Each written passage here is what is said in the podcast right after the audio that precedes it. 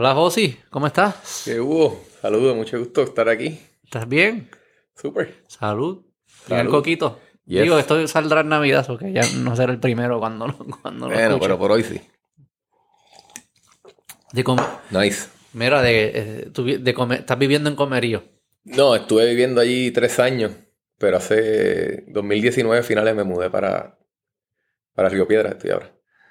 Pero viviste un tiempo. Porque mi- Sí, yo- sí. fue que mi hermano, yo te dije, me, me- que te conoces. Ustedes estudiaron juntos, fue. Sí, nosotros estuvimos desde, desde Desde- chamaquitos juntos. Y que no, la historia de ese cabrón es una loquera. y yo, Sí, "Eh, vamos a hablar con Josi. Sí, sí, sí, interesante. ¿sabes? Hemos hecho un par de cosas. Gracias a Dios nos han salido. ¿Y cómo te mudaste? ¿Por qué fue que eh, te mudaste Mira, para comer? No, no, no, la realidad es que yo desde el 2009 tengo, yo compré una farmacia que era de mis viejos. Mis dos papás son farmacéuticos, tuvieron farmacias toda la vida, ahí crecí yo. Y, y en el 2009 le compré la farmacia, entonces empecé a viajar para allá. Porque la farmacia era allá. Es allá, sí, sí, yo todo. Tú te- ya. porque tu familia es de allá original. Mi papá es de allí original, pero nos criamos acá en Río Piedra. Mi papá cuando empezamos a estudiar decidió Mudarse. mudarse para acá para que estuviéramos por acá en San Juan. Pero sí, desde ahí empecé a, a viajar para allá todo el tiempo y después siguieron evolucionando las cosas y pasaron un montón de cosas chulas y, y en un momento decidimos eh, restaurar una casa de un edificio que yo tengo allí, una casa más de 100 años y la pusimos bien bonita y nos mudamos para allá, estuvimos tres años en, en- viviendo en el mismo casco del pueblo en Comerío. Ese casco es bonito. Bello. Eso es de los pueblos, yo digo que, que de los pequeños pueblos que hay en Puerto Rico, posiblemente de los más actividad económica que tienen todavía. Sí. O sea, se ve el movimiento, los negocios Tiene están casi todos abiertos, una vida bien chula. Y, la- y alrededor del, del casco también. Como que ahí. Sí, la realidad es que es un casco de dos calles, ¿sabes? Bien pequeño. Pero tú vas y está el tráfico, hay tapón, eh, nosotros no tenemos ningún semáforo, o sea que, que todo es un, es un vibe bien chulo, es un vibe de pe- pueblo pequeño, que yo creo que a mí me gusta hacer el turismo interno, eso no se ve mucho por ahí ya. ¿Y por Eh, qué te sea, mudaste para atrás y no te quedaste allá? Mano, lo que pasa es que llegó un momento donde mi, o sea, nosotros estábamos allá porque los dos prácticamente trabajamos 100% del tiempo allí.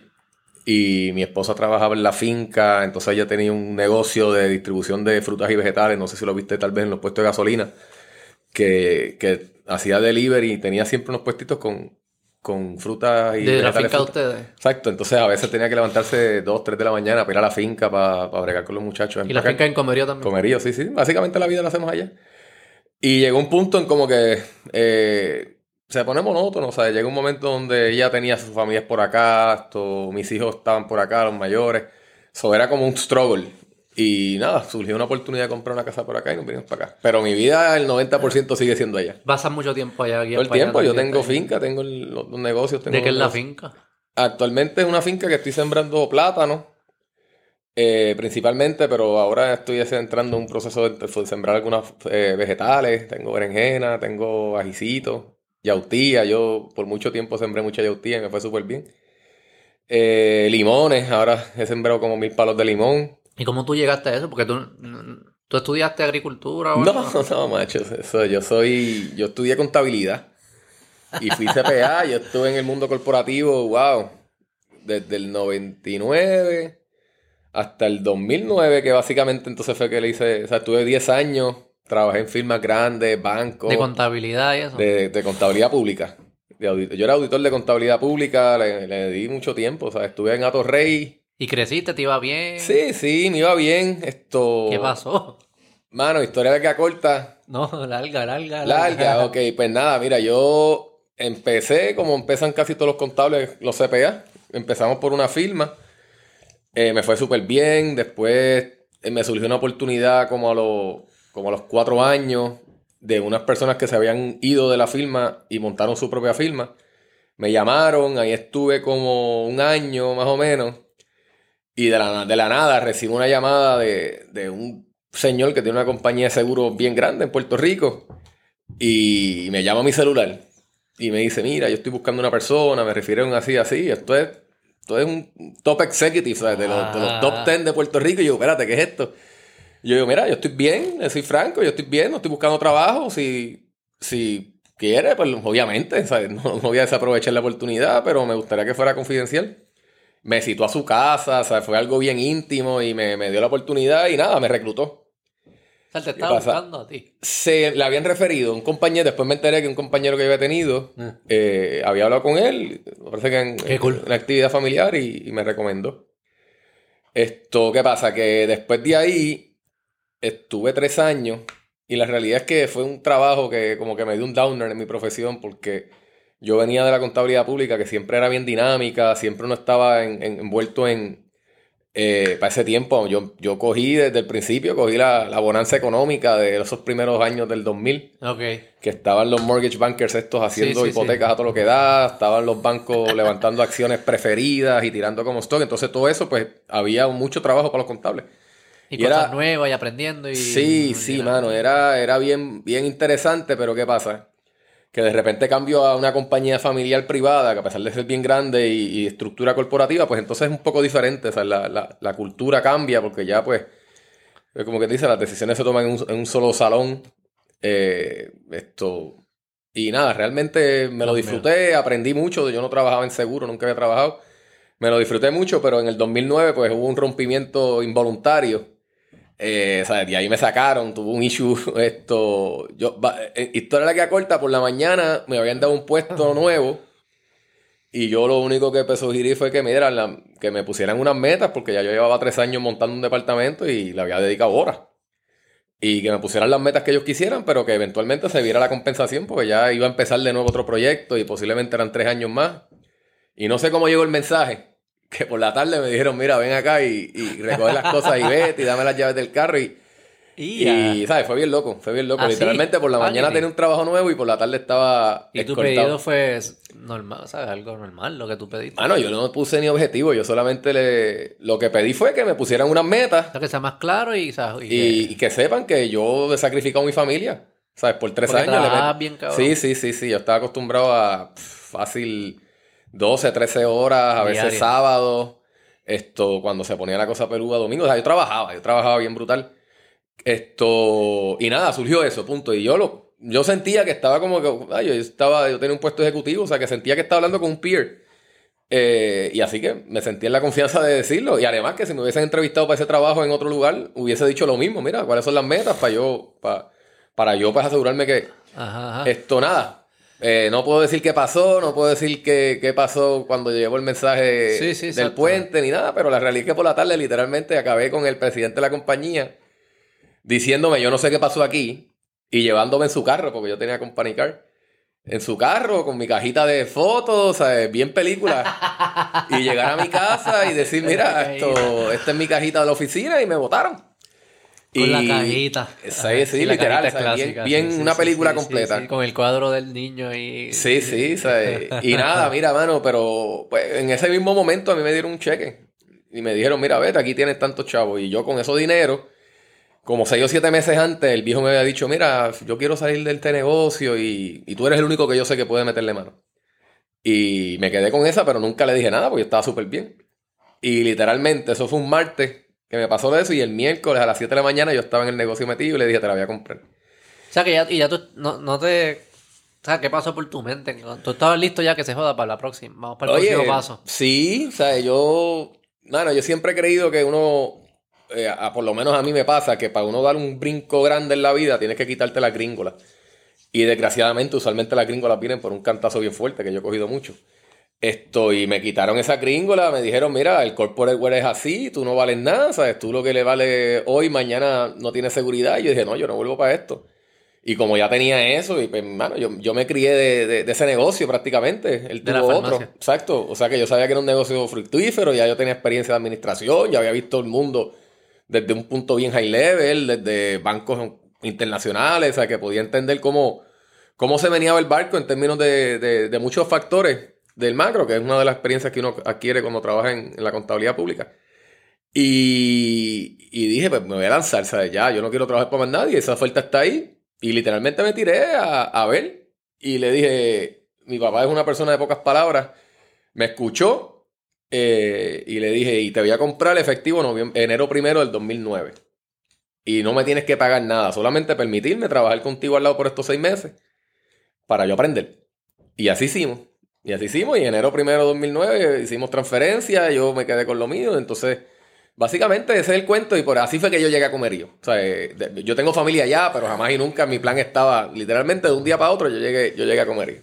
Y, estaba, y tú estabas tranquilo. O sea, tú estabas. Esto es lo que me tocó, voy para encima. Sí, o sea, tú no sí. estabas ni mirando para atrás. Mano, ni- yo nunca he sido persona de estar pegado mirando lo que pasó. O sea, digo, vamos para adelante y, y, y te digo, hoy puedo decir, después de todo este tiempo, que fue una bendición.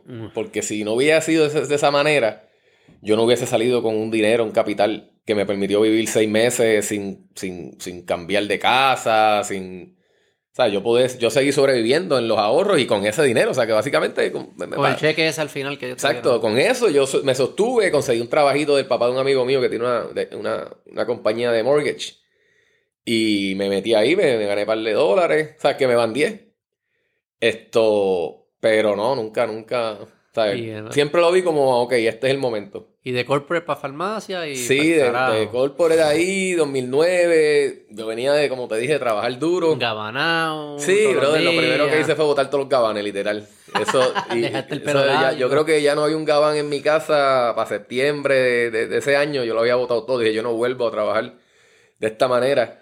Esto que de hecho, cuando me conseguí el guisito de, del- de, de la, compa- de la compañía, pues tenía que ir en manga largas de, de salir porque yo había botado todo, todo. En literal lo botaste. Literal, ¿sabes? Fue una decisión de que yo no vuelvo, ¿sabes? Este, O sea, este- fuiste y para que se joda, para Sí, sí, sí, sí. Oye, no era que eran, no que eran No, muchos digo. trajes, eran cinco trajes o algo así, pero los de- precisamente por eso, por no querer, por cerrar ese capítulo. Esto. Y nada, mano, así, así fue que Y llegué, ahí, pero entonces trabajaba bien duro. Yo venía de ese mundo y cuando llego allí, pues la farmacia básicamente es un negocio técnico profesional que, que lo corre un farmacéutico. Cuéntame, So- sí, como que yo, yo pienso farmacia y pienso que es como la tienda más. A mí, como que no pienso en la, No, en la oye. parte de medicina. Sí, no, el, el, el, el volumen, una farmacia comunidad, usualmente el volumen principal, pues es recetario. Mm. Y hay un por ciento que uno busca eh, crecer, que es el área de piso que nosotros llamamos, que es la mercancía miscelánea. Pero en términos de la operación, pues depende de un farmacéutico, de unos técnicos de farmacia y de unos empleados pues, de piso y demás. O sea, que de repente yo venir a administrar me tenía mucho tiempo libre. O sea, eh, yo tenía demasiado tiempo libre y empecé como que diantre, yo estoy aquí, pero yo tengo que hacer algo más porque me estoy... O sea, yo, estoy, yo tenía que 30... y- a los 24, 10 pues, años, 33. 33 años. Y estaba mi pico de productividad, mi mente estaba volando bajito y yo decía, mira, yo no, yo no, yo no puedo, pa- yo no puedo, yo no puedo desperdiciar el tiempo, ¿me entiendes? Y me lo disfrutaba mucho, pero tenía mucho tiempo libre. O sea, mi trabajo lo hacía en un par de horas y el resto era pues ir a Porque era asegurarte que esté todo corriendo Sí, bien. corriéndole y hacer las compras. Administrar, administrar y es un negocio que, que, que gracias a Dios va bien, pero era administrar. Conocer mucha gente, yo me dediqué en esos primeros años, me disfruté mucho conocer a la gente del pueblo, me enamoré del pueblo. ¿Era una farmacia o son varias? No, una, farmacias? una, una. Ah, en verdad, Ahí, el mismo casco del pueblo. Es la farmacia Comerío. Hay varias, pero, No, no, pero, esa, pero esa es la mía. Esa es la farmacia. Esa es la de nosotros. So, ahí Ah, no. me, me encariñé mucho con la gente, me di a conocer, me metí de auspiciador en cuanto a evento había, deportivo, Ah, cultural. las, las camisas de básquet. Todo, todo, todo, todo. Entonces, y todavía lo seguimos haciendo porque mi viejo, pues, eh, eso es como parte cultural de la familia. Y nada, me enamoré del pueblo bien brutal. ¿sabes? Y te digo, yo estoy feliz ahí. Se me presentan oportunidades por acá, por la era metropolitana. Y digo, nada, mano, ¿sabes? Allí es otro vibe. Es, ¿Qué te gusta? es una bendición. ¿Qué es lo que, qué es? Lo que? Mano, allí es un pueblo pequeño. Allí hay 18 mil personas. Todo el mundo eh, se conoce. sí. Y eso es bueno. Sí, sí, sí. Bueno, sí, sí, es, es entretenido. ¿sabes? La realidad es que es otro país. ¿sabes? Sí, otro país. Es otro país, es más relax y, y las conversaciones usualmente son eh, llevaderas, ¿sabes? la gente está bien alegre, es un pueblito chulo. Entonces lo cool de ese pueblo es que eh, son nueve barrios, pero el casco urbano queda metido como un hoyo, entonces el ¿Verdad resto de los barrios, así, sí, verdad? el resto de los barrios quedan en las crestas de las montañas alrededor, o sea que está bien metido. en- so, el casco urbano por eso tiene movimiento, porque usualmente pues la gente, pues obviamente ya hay muchos negocios y demás, que algunos llegan, se van para ellos, pero tienden a irse a ese casco urbano. So, en ese punto tú tienes any given day cientos, si no un par de miles de personas, en un, en lugar bien pequeño. O sea, que tú al darte a conocer, literalmente, tú vas al banco y saludas a cinco o seis personas y aquel te encontraste que hace tiempo no iba, ¿sabes? Eh, es cool, es cool. O sea, es una vida bien diferente a la que yo viví aquí en Atorrey. Que eran ¿Y tú miles de personas. ¿Tú cambiaste? Josi cambiaste, que cambió.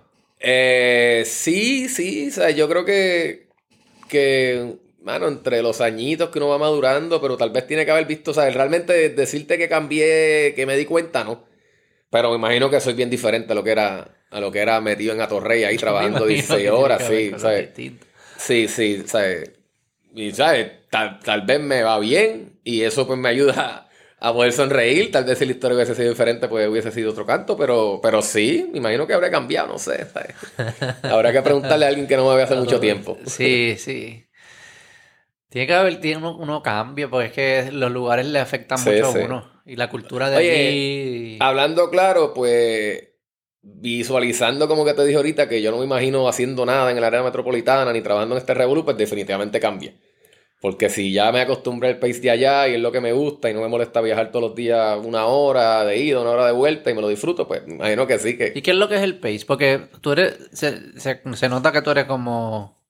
No, no workaholic, porque eso es como que una cosa ne- negativa, pero que te gusta usar Sí. tu tiempo para hacer cosas. Porque Sí. estabas ahí tranquilo en la farmacia y, que, y querías usar el tiempo para más. Sí. O sea que el pace como tal, me imagino que tú trabajas un montón igual. ¿Qué es lo que significa el pace? Es diferente. Bueno, el, cuando digo pace, pues digo el ahorro de vida, ¿me entiendes? El tú tener deliverables, el saber que tienes un due date, que por ejemplo en la banca tenías una 10Q que vencía, o tenías un 8K, o tenías el annual report. O sea, que eran deadlines, que sí o sí, olvídate de, de, de tu familia, porque si hay que reportar esto en enero 15, tú tienes que estar ahí hasta enero 15 a la 1 de la mañana para que eso salga.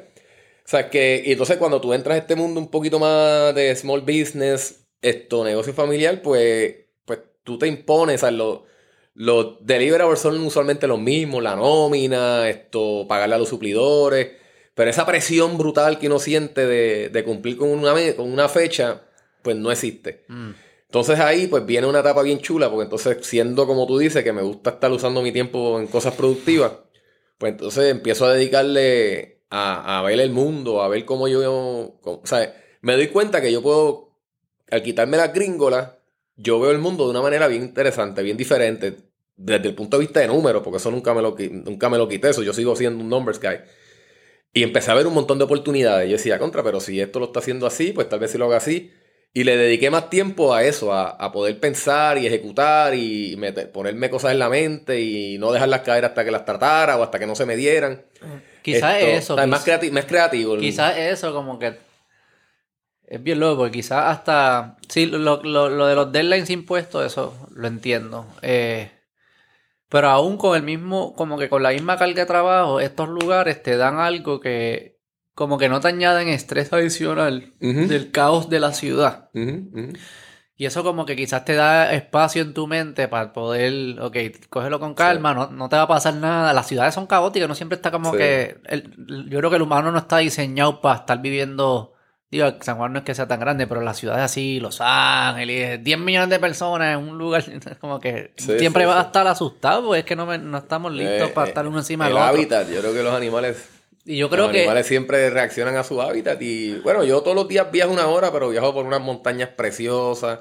Si yo- no, yo creo que eso le- otra ruta, sí. Le dio un espacio a tu mente para, ok, ahora sí podemos ver aquí con calma, no hay que estar pendiente a las amenazas, que quizás son fake porque las ciudades que te estaban, pero las amenazas ya tienes espacio para pensar y ahí sale Oye, la creatividad. y- Exacto, y entonces ya uno no compite con nadie. En el mundo corporativo, cuando uno es joven, uno siempre está buscando, obviamente, mejorar y tiene unos peers a high level que dice, contra, me gustaría alguna vez llegar a, a ese nivel de conocimiento y obviamente de, de dinero. Entonces, en el mundo corporativo se ve mucho la aspiración económica. Sí. Y a veces, pues tú compites con tus peers y si le dan el ascenso a este, pues contra, porque no me tocó a mí, tal vez te frustra. O sea, que, que esa pirámide que, de un mundo corporativo, pues al tú entrar a este tipo de lugar, pues desaparece, porque ya tú no, ya como dice esto, el problema se acaba en tu mesa, ya de aquí no pasa y tú tienes que resolverlo. Entonces, esto te pones creativo en el aspecto de que ya yo compito conmigo mismo. Y ya yo tengo la confianza, entonces te vas dando cuenta de que, de que tú puedes hacerlo, de que cosas que tal vez había otra persona que las decisiones las tomaba él, pues tú, la, tú la, te tienes la oportunidad de ejecutarla y de, y de, y de bueno, embarrarla. Pero eso es una presión cabrona también, como que todo... No, no creas, Porque yo mano. tuve, yo, yo, yo también estuve en el mundo corporativo, después me Ajá. fui a correr restaurantes con mi hermano. Ok, ok. Los peores años de mi vida. Este. eh, porque. Porque era eso, era administrar y a mí no me gusta administrar. Yo no sabía. Yo pensaba que sí, ah, whatever, administrar, tengo tiempo, qué sé yo. No me gustaba. Eso, imagino que de alguna forma en la farmacia pasa, pero en restaurantes es, se dañó el horno, faltó este, que si estos están peleados, que si la tostadora, que si el suplidor no llegó a tiempo, que si esto esto. Entonces tú al principio pensaba, ok, yo lo resuelvo y ya, y se acaban. No, eso- Nunca se acaban. Cuando Ese se- es el trabajo. Se daña la estufa, arregla la estufa y se daña la, la lavadora de la plata. lavadora sí. y el otro, y a las 4 de la mañana, que si este no viene, que si esto, pa, pa, pa, pa. Y eso para mí me abrumó, porque a mí lo que me gusta es esto, se- sentarme a hablar, a pensar y lo que sea. Eso que eso también a mí- en mí trajo algo que a mí no me gustaba. Yo prefería el mundo corporativo, a- al que todo cayera en mí, tener que tomar las mil decisiones y todo, todo, todo esto. Y fue bien malo. O sea, que también es un fit, parece que lo que tú... que Sí, lo que- sí, yo creo que, que, que definitivo, tal vez eh, a mí me gusta eso. Ahora te digo, es un reto, mano, bregar con seres humanos. Yo creo que yo, yo he tenido la oportunidad de tener animales y tener caballos y me lo disfruto. Y, y yo prefiero a veces, me entiendo mejor con, con, con los, con los caballos que, que con los seres humanos. Los seres humanos somos complicados. Esto, y sí, sea, eh, fulano faltó y no hay quien abra, arranca, montate. Esto, el trabajo de mi esposa, que ella tenía unos carreros que tenían que salir a las 3 de la mañana con un camión de frutas frescas. Y- Y saber decir, faltó, no llegó, y tenemos que montarnos los dos y hacer la ruta ya y yo, Eh, sí. porque si no se daña todo, ¿sabes? Y sí, es complicado, pero a la hora de la verdad, cuando tú sumas y restas, estás trabajando para ti. O sea que cuando llega el momento de disfrutarte tu sacrificio, posiblemente, si, si Dios te lo permite, ¿verdad? Y tienes la, la dicha de que puedes cogerte un break, pues te lo disfrutas, porque igual, obviamente yo, yo he aprendido a decir esto, apagar, a dar shutdown. Porque si no te vuelves loco, pero cuando yo he dicho down, yo he dicho down, ¿sabes? Nosotros tratábamos antes de la pandemia de ir donde viaje dos veces al año y eran cosas que yo nunca había hecho de irme un mes, de irme tres semanas. Pero pues, como administraba, dejaba esto corriendo y usualmente los negocios corren mejor cuando uno no está allí. O sea, en el aspecto de que los, los, los revoluces son menos. Bueno, te O por enteras, lo menos te tú no enteras enteras, no te enteras y no te da presión, pero Sí, gracias a Dios, Te pues enteras de menos. al- algo pasa que, que, que me ha ido bien cuando me voy de viaje. Y tú siempre fuiste esa mentalidad como bastante relax, como que bastante dejado, no dejado, ¿cómo es la palabra? Sí, relax. como Sí, que bueno, no, yo soy bien intenso, yo soy todo lo contrario. No se siente. No, bueno, ¿sabes? Lo, lo que pasa es que yo, si me enfoco en algo hasta que no lo acabo, esto, hasta que no lo logro, hasta que no me cocoto, no paro. O sea, me cuesta atrás, soy esto, perseverante. Ya. Y en ese aspecto me voy a unos viajes, o sea, yo todo el tiempo estoy pensando y, y gracias a Dios así han surgido casi todas las cosas, ¿me entiendes?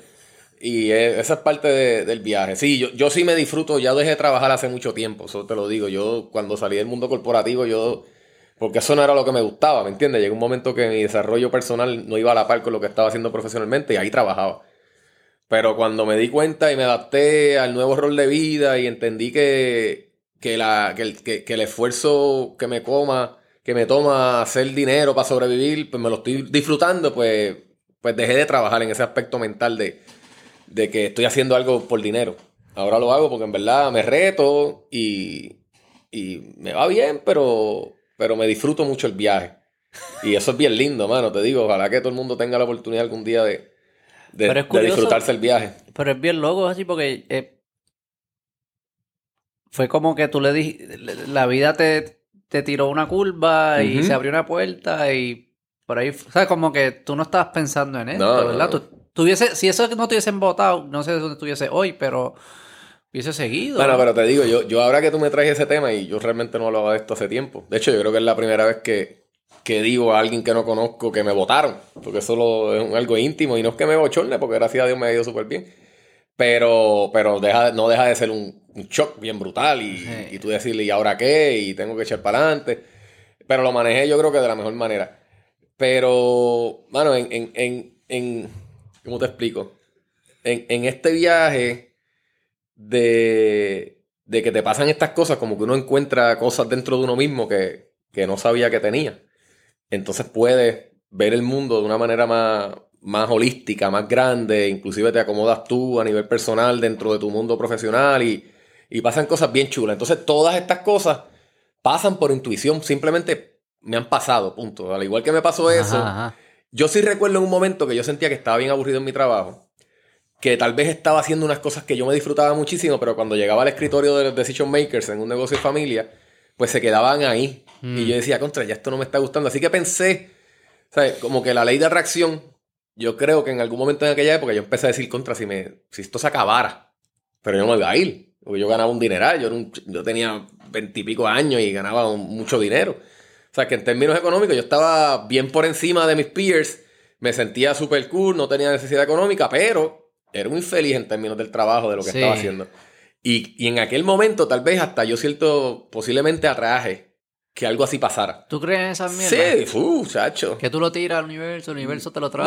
No, no necesariamente tan, tan, Digo, tan así, pasó, tan... Tienes evidencia. Pero, pero sí, cuando... O sea, yo creo que cuando yo me propongo algo, pues las cosas empiezan a fluir. O sea, como que si me mentalizo, si pasa algo que, que, que es el mindset, y en que esté en el subconsciente, de repente pasan cosas que uno dice, wow, ¿qué pasó aquí? Pero, pero pues después me doy cuenta que tal vez lo estaba trayendo.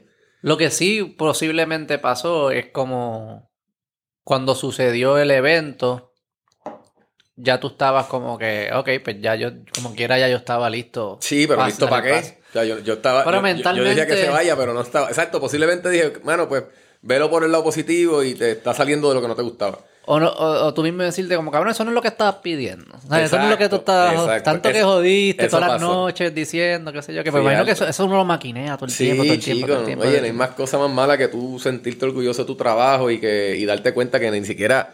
O sea, que no, que no lo aprecian o que no lo, no lo utilizan. Eso es bien frustrante.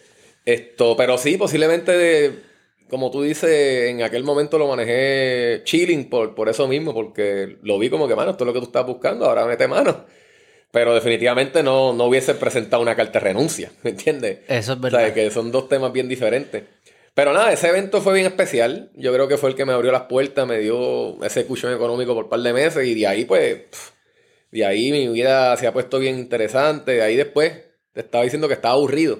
Ajá, ¿qué fue lo que pasó? Sí, entonces en ese aburrimiento, yo me viene un pensamiento que dice, esto, dedícate a salud y vida. Y yo me fui con ese viaje y resumí, yo, yo trato de simplificar todo. Eso es súper abstracto. Abstracto. Qué bien la idea. Sí, pero oye, pues yo dije, coño, pues ya estoy en la farmacia, este es el aspecto de salud y qué es lo que me falta de vida. Tener hijos. No, yo Por dije, eso, pues, pero no- comida. O sea, yo dije, pues, ¿qué es lo otro que hace falta? Pues comida. Y dije, pues, si me voy a meter, que, pues, entonces, ¿qué hago? Y por ahí, mira, en la familia mía, mi, mi, mi abuelo es agricultor de toda la vida.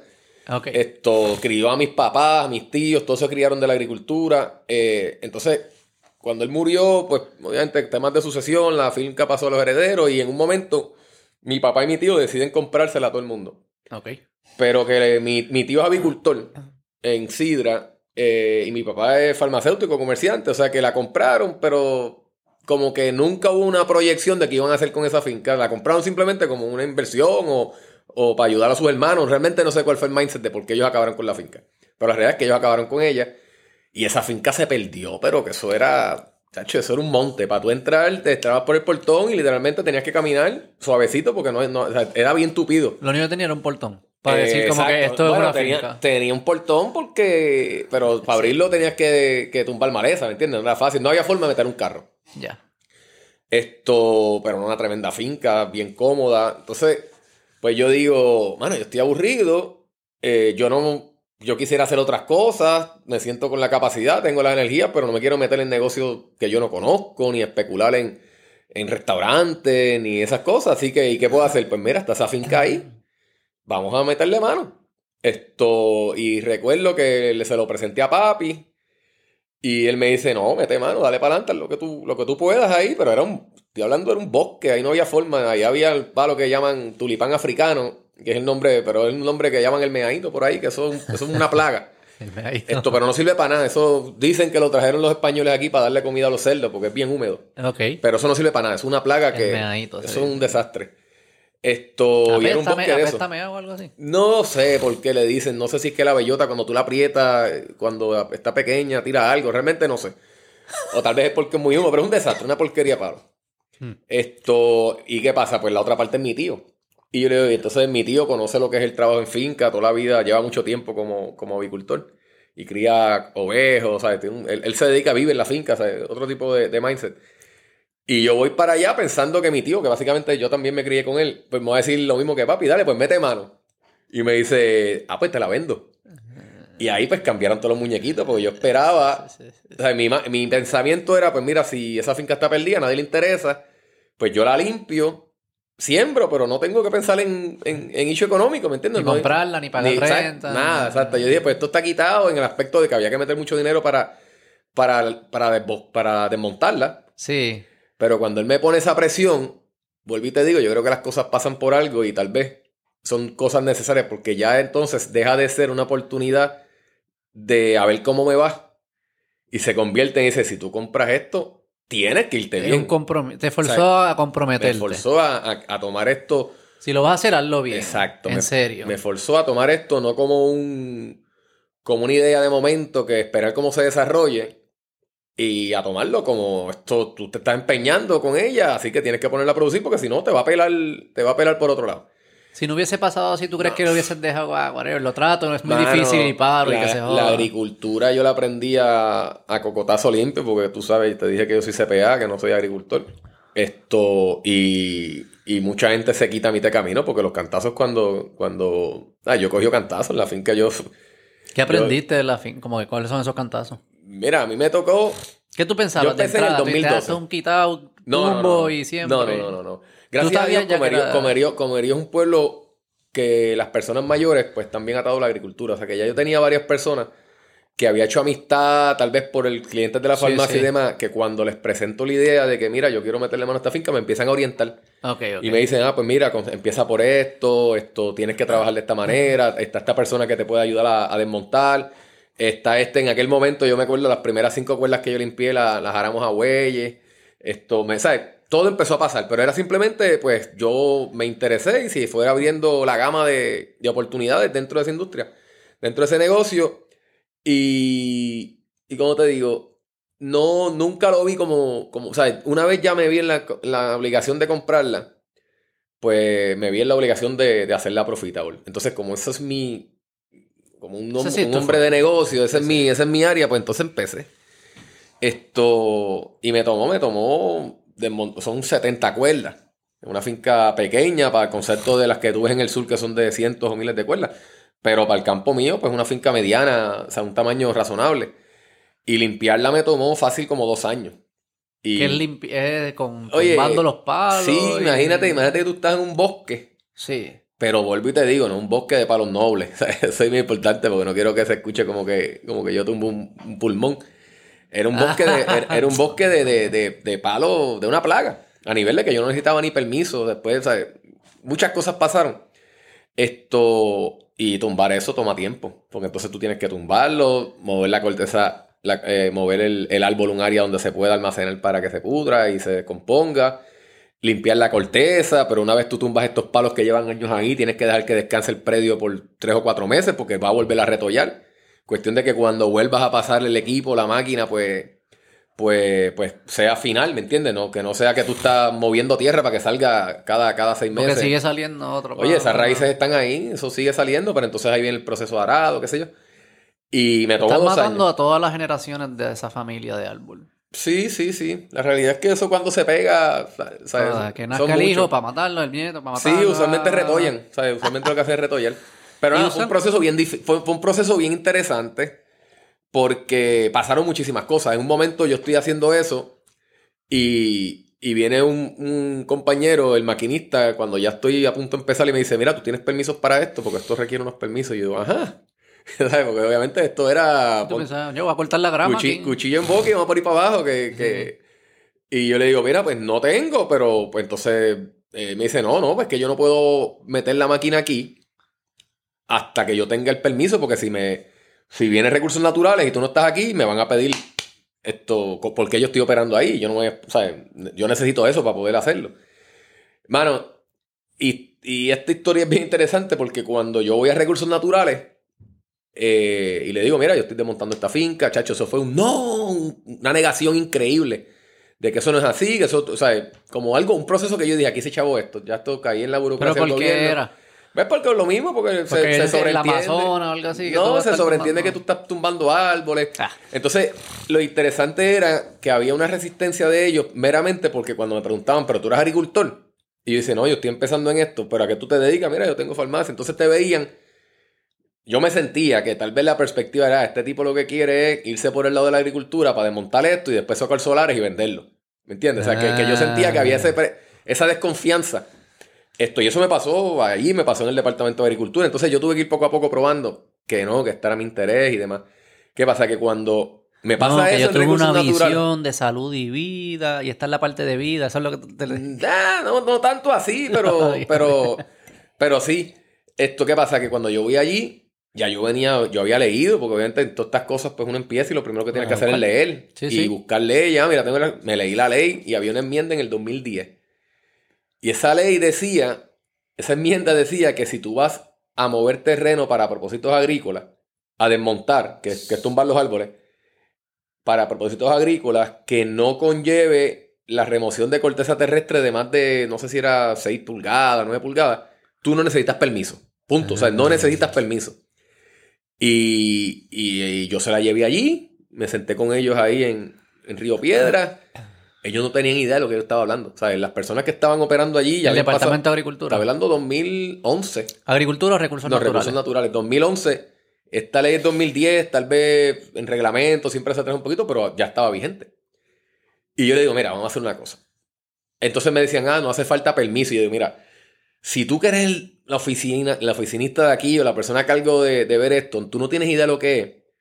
Mi, mi suposición es que el alguacil o el inspector que está en la calle no va a tener idea de lo que es. Así que yo necesito irme de aquí por lo menos con una carta que diga eso. Ah, pero es que si no necesita permiso no tengo que hacer nada. Yo le dije, mira, dame una computadora. Y literal fue así. Dame una computadora, No. yo voy a redactar la carta y si tú estás de acuerdo me la firma. No te creo. Así fue. ¿Pero qué? Me dieron, me dieron una carta O sea, porque te- yo... Pero te sacaron una computadora y... Oh, Dios, el... Me da- dijeron, siéntate aquí, lo typeé, lo escribí, la persona me la firmó y yo me fui. ¿Por qué? Porque yo no podía ir donde el maquinista que No, me no, dijo, claro. yo necesito el permiso, a decirle, no, me dijeron que no hace falta permiso. No, y el inspector es verdad, no hubiese... Como que si llegaba, no... no, no, y llegaron. Y tenías que enseñarle Y esa llegaron carta. y se le enseñó la carta y con todo eso yo tuve que volver a revisar con ellos. Sea, fue interesante, pero son cosas que pasaban en la marcha. ¿Me Eso no suena interesante. ¿Sabes? El tema, el tema es que, que interesante en el sentido que la ya había... sobrepasamos. Si, si no llega... O sea, si, si tu tío no te llega a cobrar, esas cosas tú hubieses dicho que se joda. Exactamente. Entonces ahí empiezan estas trabas y esto. Y entonces uno empieza a ver estas cosas como en vez de como retos, como problemas. Entonces, pues empiezas a perder el cariño a la idea y todo lo demás, pero a la que tú estás pillado económicamente no hay de otra. Y ya habías pagado, ya habías dicho... Sí, ya yo había dado el compromiso. Ya yo había hecho el compromiso y ya yo había empezado, pues eso fue. Sí, definitivo. Antes, Wow. antes de yo empezar a, a- a hacer nada, ya yo había comprado. Por lo mismo, porque él me dijo, pues te la vendo. Pues yo digo, pues si yo voy a meter chavo, tengo que comprarla antes, porque tampoco voy a. Esto. Claro. Y así, así pasó, mano. Así pasó. Esto, seguí haciendo relaciones. Recuerdo que iniciando, pues también uno aprendiendo, pues va al Servicio de Extensión Agrícola, que, que es una división de- del Colegio Mayagüez de Agronomía, que tiene un montón de agrónomos súper expertos, súper educados, qué sé yo. Pues entonces empiezo a utilizar las prácticas que ellos me dan y viene un vecino que es agricultor y me dice, tú estás loco, eso no se puede sembrar así. Entonces me dice, no, hay que sembrarlo, que si la semilla de plátano me decían, tienes que sembrarlo parada y me dijo, eso se te va a podrir. Y un momento yo me va a correr y dije, espérate, ¿a quién le creo? O sea, pues yo no sabía nada, yo, ¿A yo quién no le tenía creo? idea. ¿A Porque quién le creo? dando cosas distintas, te están diciendo. Totalmente diferente. Para que tengas un ejemplo, la semilla de plátano, si tú ves una mata de plátano, imagínate que tú, que, que, que, no, o sea, que tú cortas la mata y la semilla es lo que está abajo de la tierra y un poquito de lo que está arriba. Ok. ¿Qué pasa? Que a mí me dijeron, siembra la parada porque retolla más rápido. O sea, porque obviamente si la siembras en la misma dirección que va a crecer, pues retolla por ahí es más rápido. Pero el agricultor me dice, si tú lo siembras aquí así, a la primera lluvia se te va a posar del agua y vas a- se va a podrir y no va a crecer nada. Y yo dije, mira, pues como yo no sé nada, me acuerdo, esto eran mayor decisions en aquel momento. Yo tenía 5.000 semillas en la primer predio. Y... Que eso tú las compras. Sí, yo se las compré a un, a un, a un muchacho que eventualmente resultó ser mi amigo. O sea, se- te mantenemos amistad. Y dije, pues como yo no sé nada, vamos a sembrar mitad y mitad. Ay. Mitad y mitad. Oye, y resultó ser que el agricultor tenía razón. O sea, lo- ¿Cuál de las dos era la que tenía en razón? la que estaba acostada. O sea, la que me dio el vecino. Por lo de la lluvia. Por lo de la lluvia o por alguna razón. Después él me explicó que también que cuando retollan, retollan con más fortaleza. Y, y le crean una base de raíz más fuerte. Que quizás varía por donde lo hagas. Quizás Sí. no llueve tanto en el sur. Exacto. y- En el sur es O sea, que diferente lo- porque no llueve. No te Entonces- estaban mintiendo, era lo que. Exacto, pero la práctica agrícola que me estaban sugiriendo tal vez no estaba adaptada a mi terreno. Esto, y me di cuenta, la única manera era traer la error, ¿me entiendes? Esto es traer la nerd. Traer la nerd. Y aprendiendo de la sabiduría de los alrededores. Sí, ¿no? mano, te digo que los primeros dos años de la finca fue totalmente esto, wisdom. ¿Vendías algo al principio o Pues mira, estoy eh, aprendiendo? No, mano, Ah, vuelvo y te repito, todo pasa por algo y todo pasa. Mira, en el 2013, como para marzo, ya yo tenía sembrada la finca, eh, yo tenía ese, ese espacio, eran cinco cuerdas de 60. Y obviamente, pues uno empecé a decirle, ah, chévere, está creciendo y cómo voy a mercadear esto, y esto no solamente, no es que crezca y que coseche, ¿cómo lo vas a vender? Mano, y recuerdo que yo estoy leyendo el periódico y en una sección de negocios, en un parrafito que no debe haber tenido cuatro pulgadas, decía, se aprueba, eh, como la administración de la familia aprueba que un por ciento, que el 4% de el cheque de los cupones de, de la, del PAM, que es la tarjeta de nutrición de manutención, Sí, que, sí, sí. que- que, pues que ese 4% se va a consignar para apoyar la agricultura y que solamente se, puede, se va a poder utilizar en mercados de familia, en mercados que se, se llaman ahora mercado agrícola familiar. Ok. El proyecto no había empezado. Era simplemente ese parrafito y yo dije, por aquí me voy. Yo lo primero que hice fue investigar lo de que cuántas personas viven, reciben eh, el programa de asistencia nutricional y para aquel tiempo eran como 1.2 millones de personas. Wow. Eh, o sea, Sí, una sí, gran eh, parte de la población puertorriqueña pues recibe ese tipo de ayuda. Esto...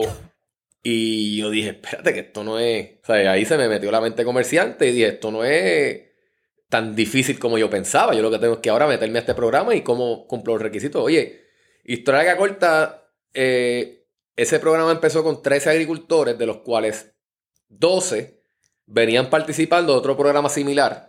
O sea que básicamente el mismo departamento de agricultura los llevó Claro. como, como "Ven, necesito que me ayuden en esta etapa. Y el 13 era yo, que era el único que entré desde cero, pero venía con la mente de que esto hace Pero sentido. ¿y ya vendías productos? No, no, no, todavía no había empezado a cosechar. ¿Y cómo te aceptaron? Porque ya yo tenía la siembra. Y tan pronto, Eh. este programa empezó, si no me equivoco, agosto 2013 y yo entré en septiembre de 2013. Cuando ya la semilla que yo había sembrado de junio, agosto 2012, ya yo había empezado a cosechar. Es Eh, nada. Y a todo esto la farmacia corriendo. Sí, no, yo seguía con mi, con mi, con mi vida y todo normal. Y lo te digo, rellené el tiempo con, con, con lo que se ha convertido en mi pasión, que es la agricultura, ¿me entiendes? Ah, Rellené- sí, eso rellené- como que de repente se convirtió eso más. Oye, mano, la agricultura, esto, sí, mano, eso, si tú te lo vives, eso es una pasión, ¿sabes? Yo, yo digo que, que ¿qué es lo no- que es? Porque he traído varias gente aquí Ajá. y todos lo, lo dicen, como que hay algo mágico en, Mano, eso. Y sé yo no que soy mujer. Yo soy bien bacalao. Yo no soy mujer ni nunca podré ser madre, pero eso tiene que ser una cosa espectacular. Y lo más, la oportunidad más semejante que yo tengo es el yo poder soñar un predio, sembrarlo, verlo crecer y después cosecharlo. Esa, esa- un pimiento. eso es lo más cercano a, a- a ser madre que yo voy a estar. Porque es bien similar, ¿sabes? Es un proceso. El embarazo dura nueve meses. Cosechar una mate de plátano a mí me toma 13 meses. Por, por ejemplo, cosechar una mate de berenjena me toma tres meses. Tú te vas a meter en problemas. No, no, no, oye, no, Sacho, si este, así yo lo veo. Esto, pero en ese tiempo pueden pasar mil cosas. ¿Me entiendes? Entonces, igual, yo lo veo como que, como que, mano, cuando, cuando logramos la cosecha y que se dé de calidad, porque nosotros tratamos, eso somos bastante exigentes, pues, mano, todo es un bebé que está creciendo y se replica. Que por eso yo creo que es la pasión, ¿me entiendes? Además, mano, o sea, que tu oficina sea un, un- una finca, que tú miras para todos lados y... Pero eso no es un calor cabrón ahí. No, bueno, sí, como todo, un trabajo duro. Exacto, duro. Esto, el esfuerzo físico es fuerte, pero, pues, hermano, acá entre tú y ¿No yo. es repetitivo? No, mano, chacho. Acuérdate que tú te levantas por una mañana y posiblemente la finca está perfecta y al otro día tienes una plaga y tienes que meterle mano y al otro día te llovió y se, se, para- para- se- te está llenando la finca de hongo y a las tres semanas por bregar con esto se te subió la maleza en este predio, o sea, es súper O sea que hay dinámico. mucho, mucho también, mucha mm, como ingeniería o como que entender. Yo diría logística. Logística. Logística, tú tienes que tener un plan de- solving. Sí, tú tienes que tener un plan de trabajo. bueno, nosotros tenemos un plan de trabajo de los próximos seis meses. Obviamente, te estoy hablando ahora porque ya entiendo el negocio, ya tengo obreros en la finca que, que básicamente están en, en la mano de obra, la corren ellos. Y mi trabajo volvió a ser lo mismo, administrar. ¿Qué, cantazos te diste así en el Chacho, mira. Que tú dices, ya. No, mira, te, voy a contar. no, en diciembre de 2014, una sequía que no llovió casi en dos meses. Mm.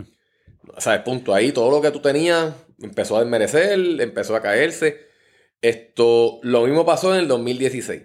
Y te estoy hablando de sequía que tú, lo que tú, lo que tenías sembrado, lo que sobrevivía, el, el fruto era pobre porque yo no tengo riego. O sea, yo dependo de la, precipitación natural.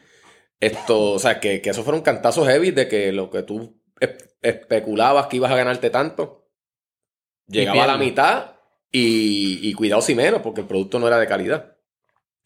Después vino María. O sea, que sobrevivir, el que no, el que. El agricultor que pasó María sabe, que me escucha, sabe que, que eso fue un momento súper frustrante. O sea, eso estuvo yo nunca he cogido, bueno, mira, me paran los pelos a pensarlo. Yo nunca he cogido un cantazo tan grande en mi vida como ese. El, el, tú llegar allí y ver tu finca destrozada. Mm. O sea, no era, no era aniquilada, era destrozada. Y ya yo había pasado dos semanas antes, yo, a mí Irma me había tumbado un platanal gigantesco. O sea, estaba en el piso, o sea, que literalmente tuve tres o cuatro cuerdas de plátano en el piso, pero me sobrevivía una poca y yo dije, pues con esta me bandeo. Y después viene María, yo tenía, yo había construido un rancho, ya había evolucionado la cosa, los mercados agrícolas se había convertido en un negocio profitable. Como yo tenía otro modo de vida, pues no le sacaba dinero, o sea que yo podía invertir, iba, iba en ese pace de, crecer y, ver esto ya como un negocio más y no sacarle dinero porque no me hacía falta, ¿me entiendes? Ese tipo de cosas iba súper bien. ¿Qué pasa? Que yo había hecho un almacén en acero, era un sueño, o sea, un sueño de un almacén, 4.000 pies cuadrados Allí mismo. Allí mismo, en la finca. Y María lo cogió como si hubiese sido un, monstruo, mano. Y lo ah. torció todo. O sea, que literal, gente iba a tomarse fotos allí de la cosa tan impresionante que había hecho con, con, el, con ese rancho. Esto, eso fue un cantazo brutal, ¿me entiendes? Ahí habían habido dos años de trabajo, de guardar para pagarlo, ¿sabes? ¿Y tú estabas, tú pasaste de María acá o allá? No, no, yo estaba viendo el comerío. Yo estaba viendo el comerío. No, estaba pasando. ¿Qué estaba pasando por tu mente? ¿Estás pensando en tu finca? Es que el huracán en, en Comerío, yo no estaba pensando en la finca, sinceramente. Yo sabía que se había baratado, pero no sabía. Lo que... o sea, yo no estaba pensando en el almacén. Esa parte yo nunca la visualicé. ¿Qué pasa? María en Comerío yo estuve 44 minutos más o menos en la pausa, sea, en, la calma que llaman. O sea, que el ojo pasó por el mismo medio de, de mi pueblo. Esto, y eso no hay mucho tiempo para pensar cuando tú sabes que está todo lo que está alrededor tuyo se está destruyendo, o por lo menos no, te lo, no lo sabes. Eh, mano, pero como a los dos días, yo tenía la farmacia, se me inundó, o sea que yo estuve el primer día tratando de, organizar eso. Esto, y digo, pues me, me, acuerdo que veo un, un, amigo que tiene una farmacia, de hecho, allí también, que vive en un barrio que queda al lado del mío, mm. de la finca. Porque me habían dicho word of mouth, no, para allá no se puede subir. Y cuando lo veo bajando, le digo, ¿cómo tú bajaste? Y me dijo por aquí, me explicó y yo arranqué para allá. Le dije a Carla, a mi, mi, novia en aquel momento, vamos para allá, chachi. Cuando yo logro del barrio del al lado hay un restaurante que se ve mi finca a lo lejos. Y me paré. Y cuando yo veo que no hay nada, yo me desboroné, se me fue el mundo. Y ella me dice, ¿pero qué te pasa, José? Tú sabías que esto iba a estar roto. Y me dice, Carla, ahí no está el rancho. O sea, el almacén no está. Y ella me dice, ¿pero cómo va a ser? Y dice, ¿dónde tú lo ves? Eso no está. Te estoy hablando, visualmente eran milla y media, algo así. O sea, que se veía desde lejos, pero ya más o menos uno sabía cómo se veía cuando estaba. Y cuando me acerco a la finca, me encuentro con un obrero agrícola de la finca en un caballo y me dice, esto, José, ahí pasa un monstruo, eso es lo único que me dice. Y nada, cuando yo llegué, fíjate eso, eso fue hardcore porque tú, era inimaginable, mano. Imagínate una estructura, una cancha bajo techo de esas de, de escuelas que tú ves por ahí hecha todo torcida totalmente, sin una plancha sin por todo aquello. No, en la finca, que son 60 cuerdas, no había una plancha zinc. O sea que ese techo tiene que haber volado, yo no sé ni para dónde. Una cosa bien loca. Esto. Eso fue un cantazo, me estaba hablando de cantazo, pues eso fue un cantazo bien duro. Y que estaba tú. Y, ahí todavía tú estabas. Otro cantazo que se jodamos para encima. O sea, ¿qué, qué está pasando por tu mente en esos tiempos? Ahí. ¿Cómo te explico?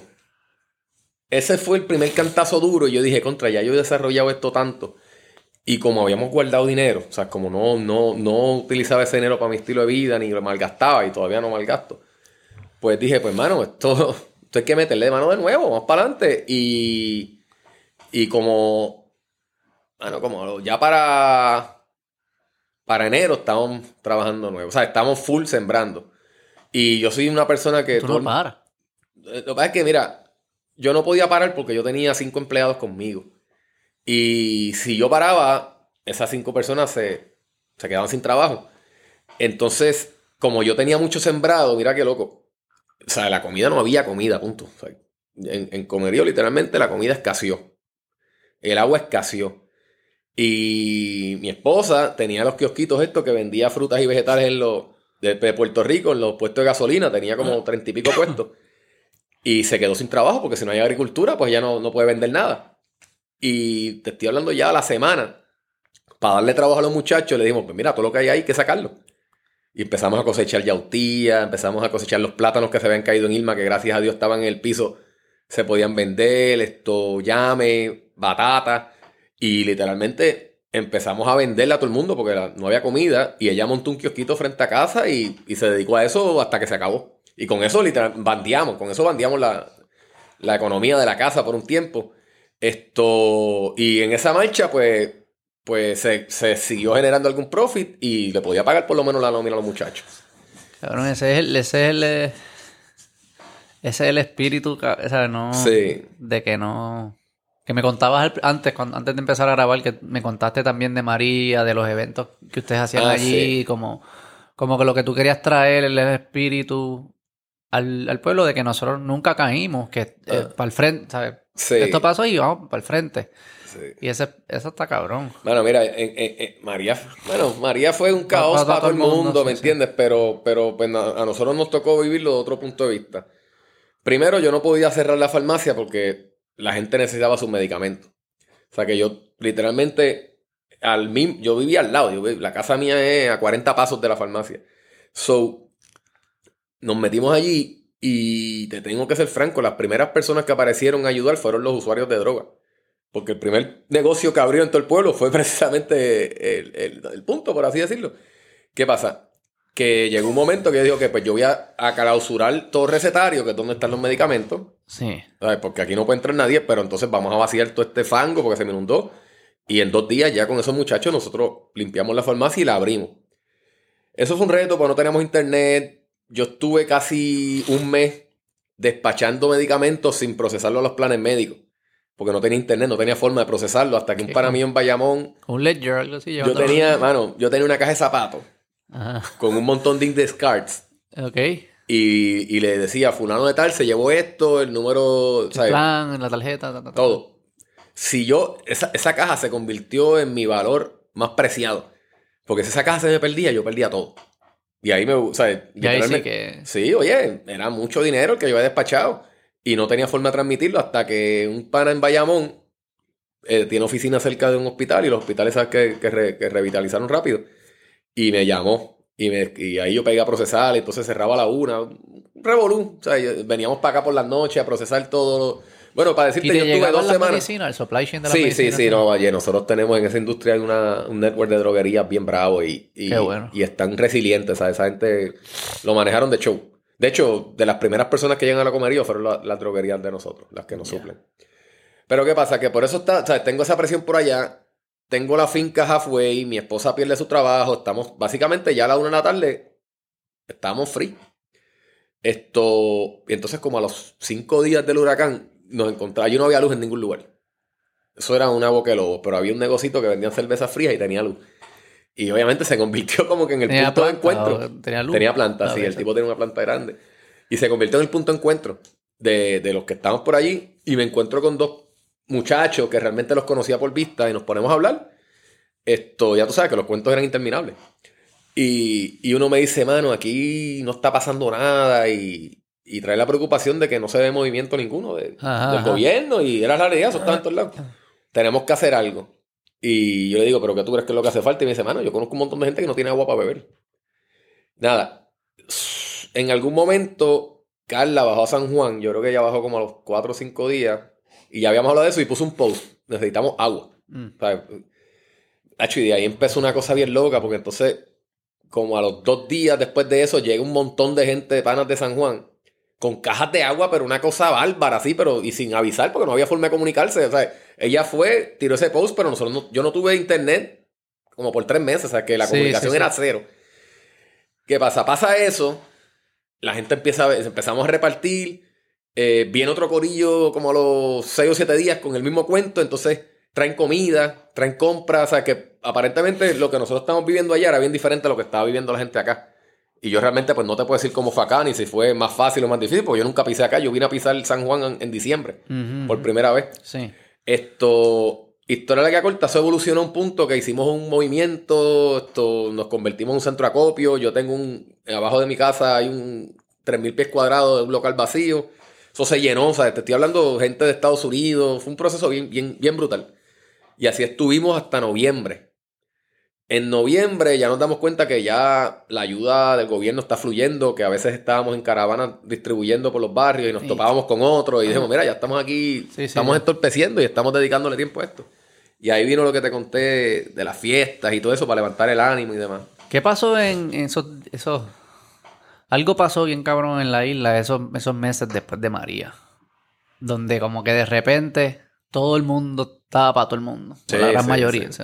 La abrumadora mayoría. Sí, sí, sí, sí. Este colaborando, no somos competencia, no somos, somos, estamos, algo pasó en ese momento, y esos Ah, momentos son los que dan, para mí me dan esperanza, y eso, obviamente es una, que, que pasen esas condiciones, lo, como uno lo replica sin que tenga que venir. Bueno, yo, yo, pero- yo, yo creo que a pesar de todo lo que te conté que me pasó, o sea, desde la farmacia barata, esto, tener que buscar dónde transmitir recetas, la finca es barata, el almacén es baratado.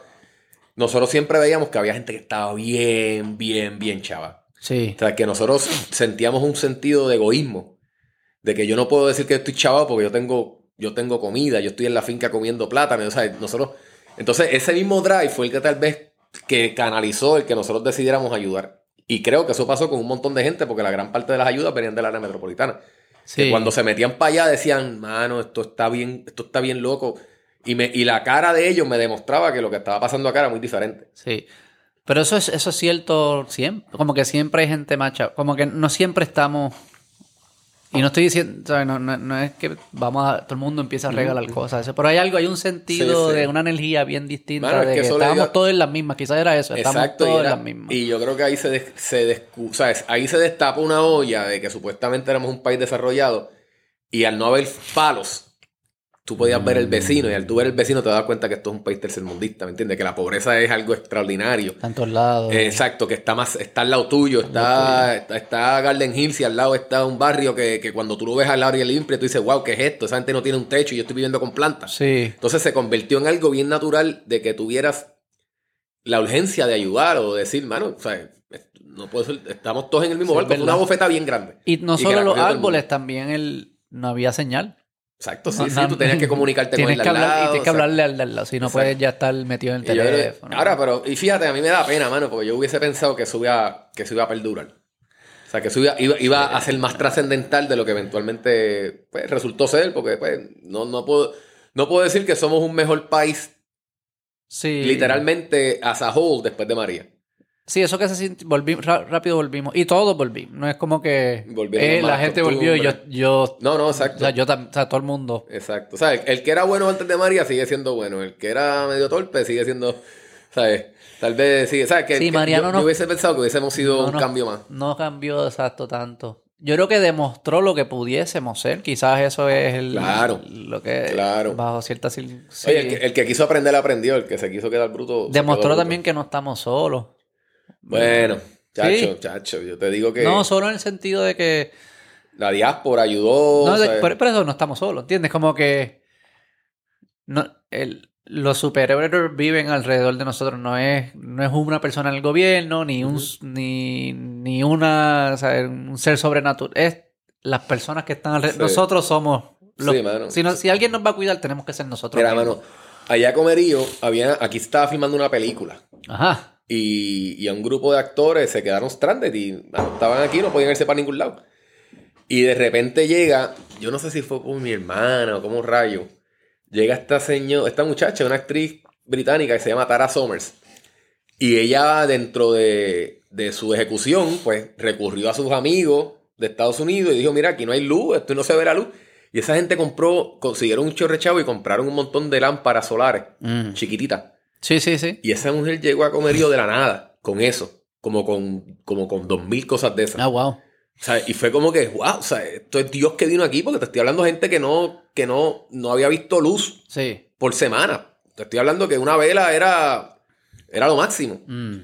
Y llegó esa mujer, y yo recuerdo que fuimos por unas comunidades a repartir. Entonces ahí fue que empezó, se puso bien, bien impresionante la cosa, porque el tú ir casa por casa, a todas estas tú no podías confiar en nadie. O sea, tú no podías decirle, a mira, llévate 10 y repártelas por tu barrio. Aquí todo el mundo, ¿sabes? Había, había cierto sentido de escepticismo, de que realmente si esto va a llegar a donde está, entonces ya, si había llegado a nuestras manos, al grupo que trabajamos, pues teníamos que llevarlo al, al, al final. Sí, la última Porque- milla. Sí, porque nos sentíamos irresponsables, tal vez dejando la mitad y que no se usara para lo que era. Y cuando empezamos a hacer eso, empezamos a entrar a las casas, las personas nos daban café, pero entonces tú veías como lo que tenían tal vez era un catre mojado para dormir, que el techo, o sea, era, era bien fuerte. Sí, una vez tú vas destapando, es como la, la muñequita esa rusa. Una Exacto. vez tú sacas otra, es como puñeta Sí, y otra sí. más. Y Eso sacas fue lo que otra, pasó aquí. puñeta y Eso otra fue lo que más. pasó aquí, que se destaparon que hasta, pa, pa, pa, hasta pa. que llegamos al bottom line. Aquí llegamos al bottom line. Pero nada, fue un proceso de aprendizaje bien chulo. Ese fue un cantazo bien grande, si te fijas, nos fuimos por la tangente, pero de la finca eso fue un cantazo trágico. Después, ¿qué vino? Después vino... Después vino... Digo, la, pan- la Bueno, pandemia. no, los terremotos y los- eso no Los terremotos afectaron, ¿Sí? Sí, porque Comerío. no en comerío, pero yo estaba corriendo los mercados agrícolas para esa época. Y cuando empezó la tierra a temblar, todo el mundo le cogió miedo y cerraron todos los mercados. O sea que yo tenía un montón de cosechas que había sembrado exclusivamente para los mercados agrícolas y era mi canal de distribución único y se me empezó a perder.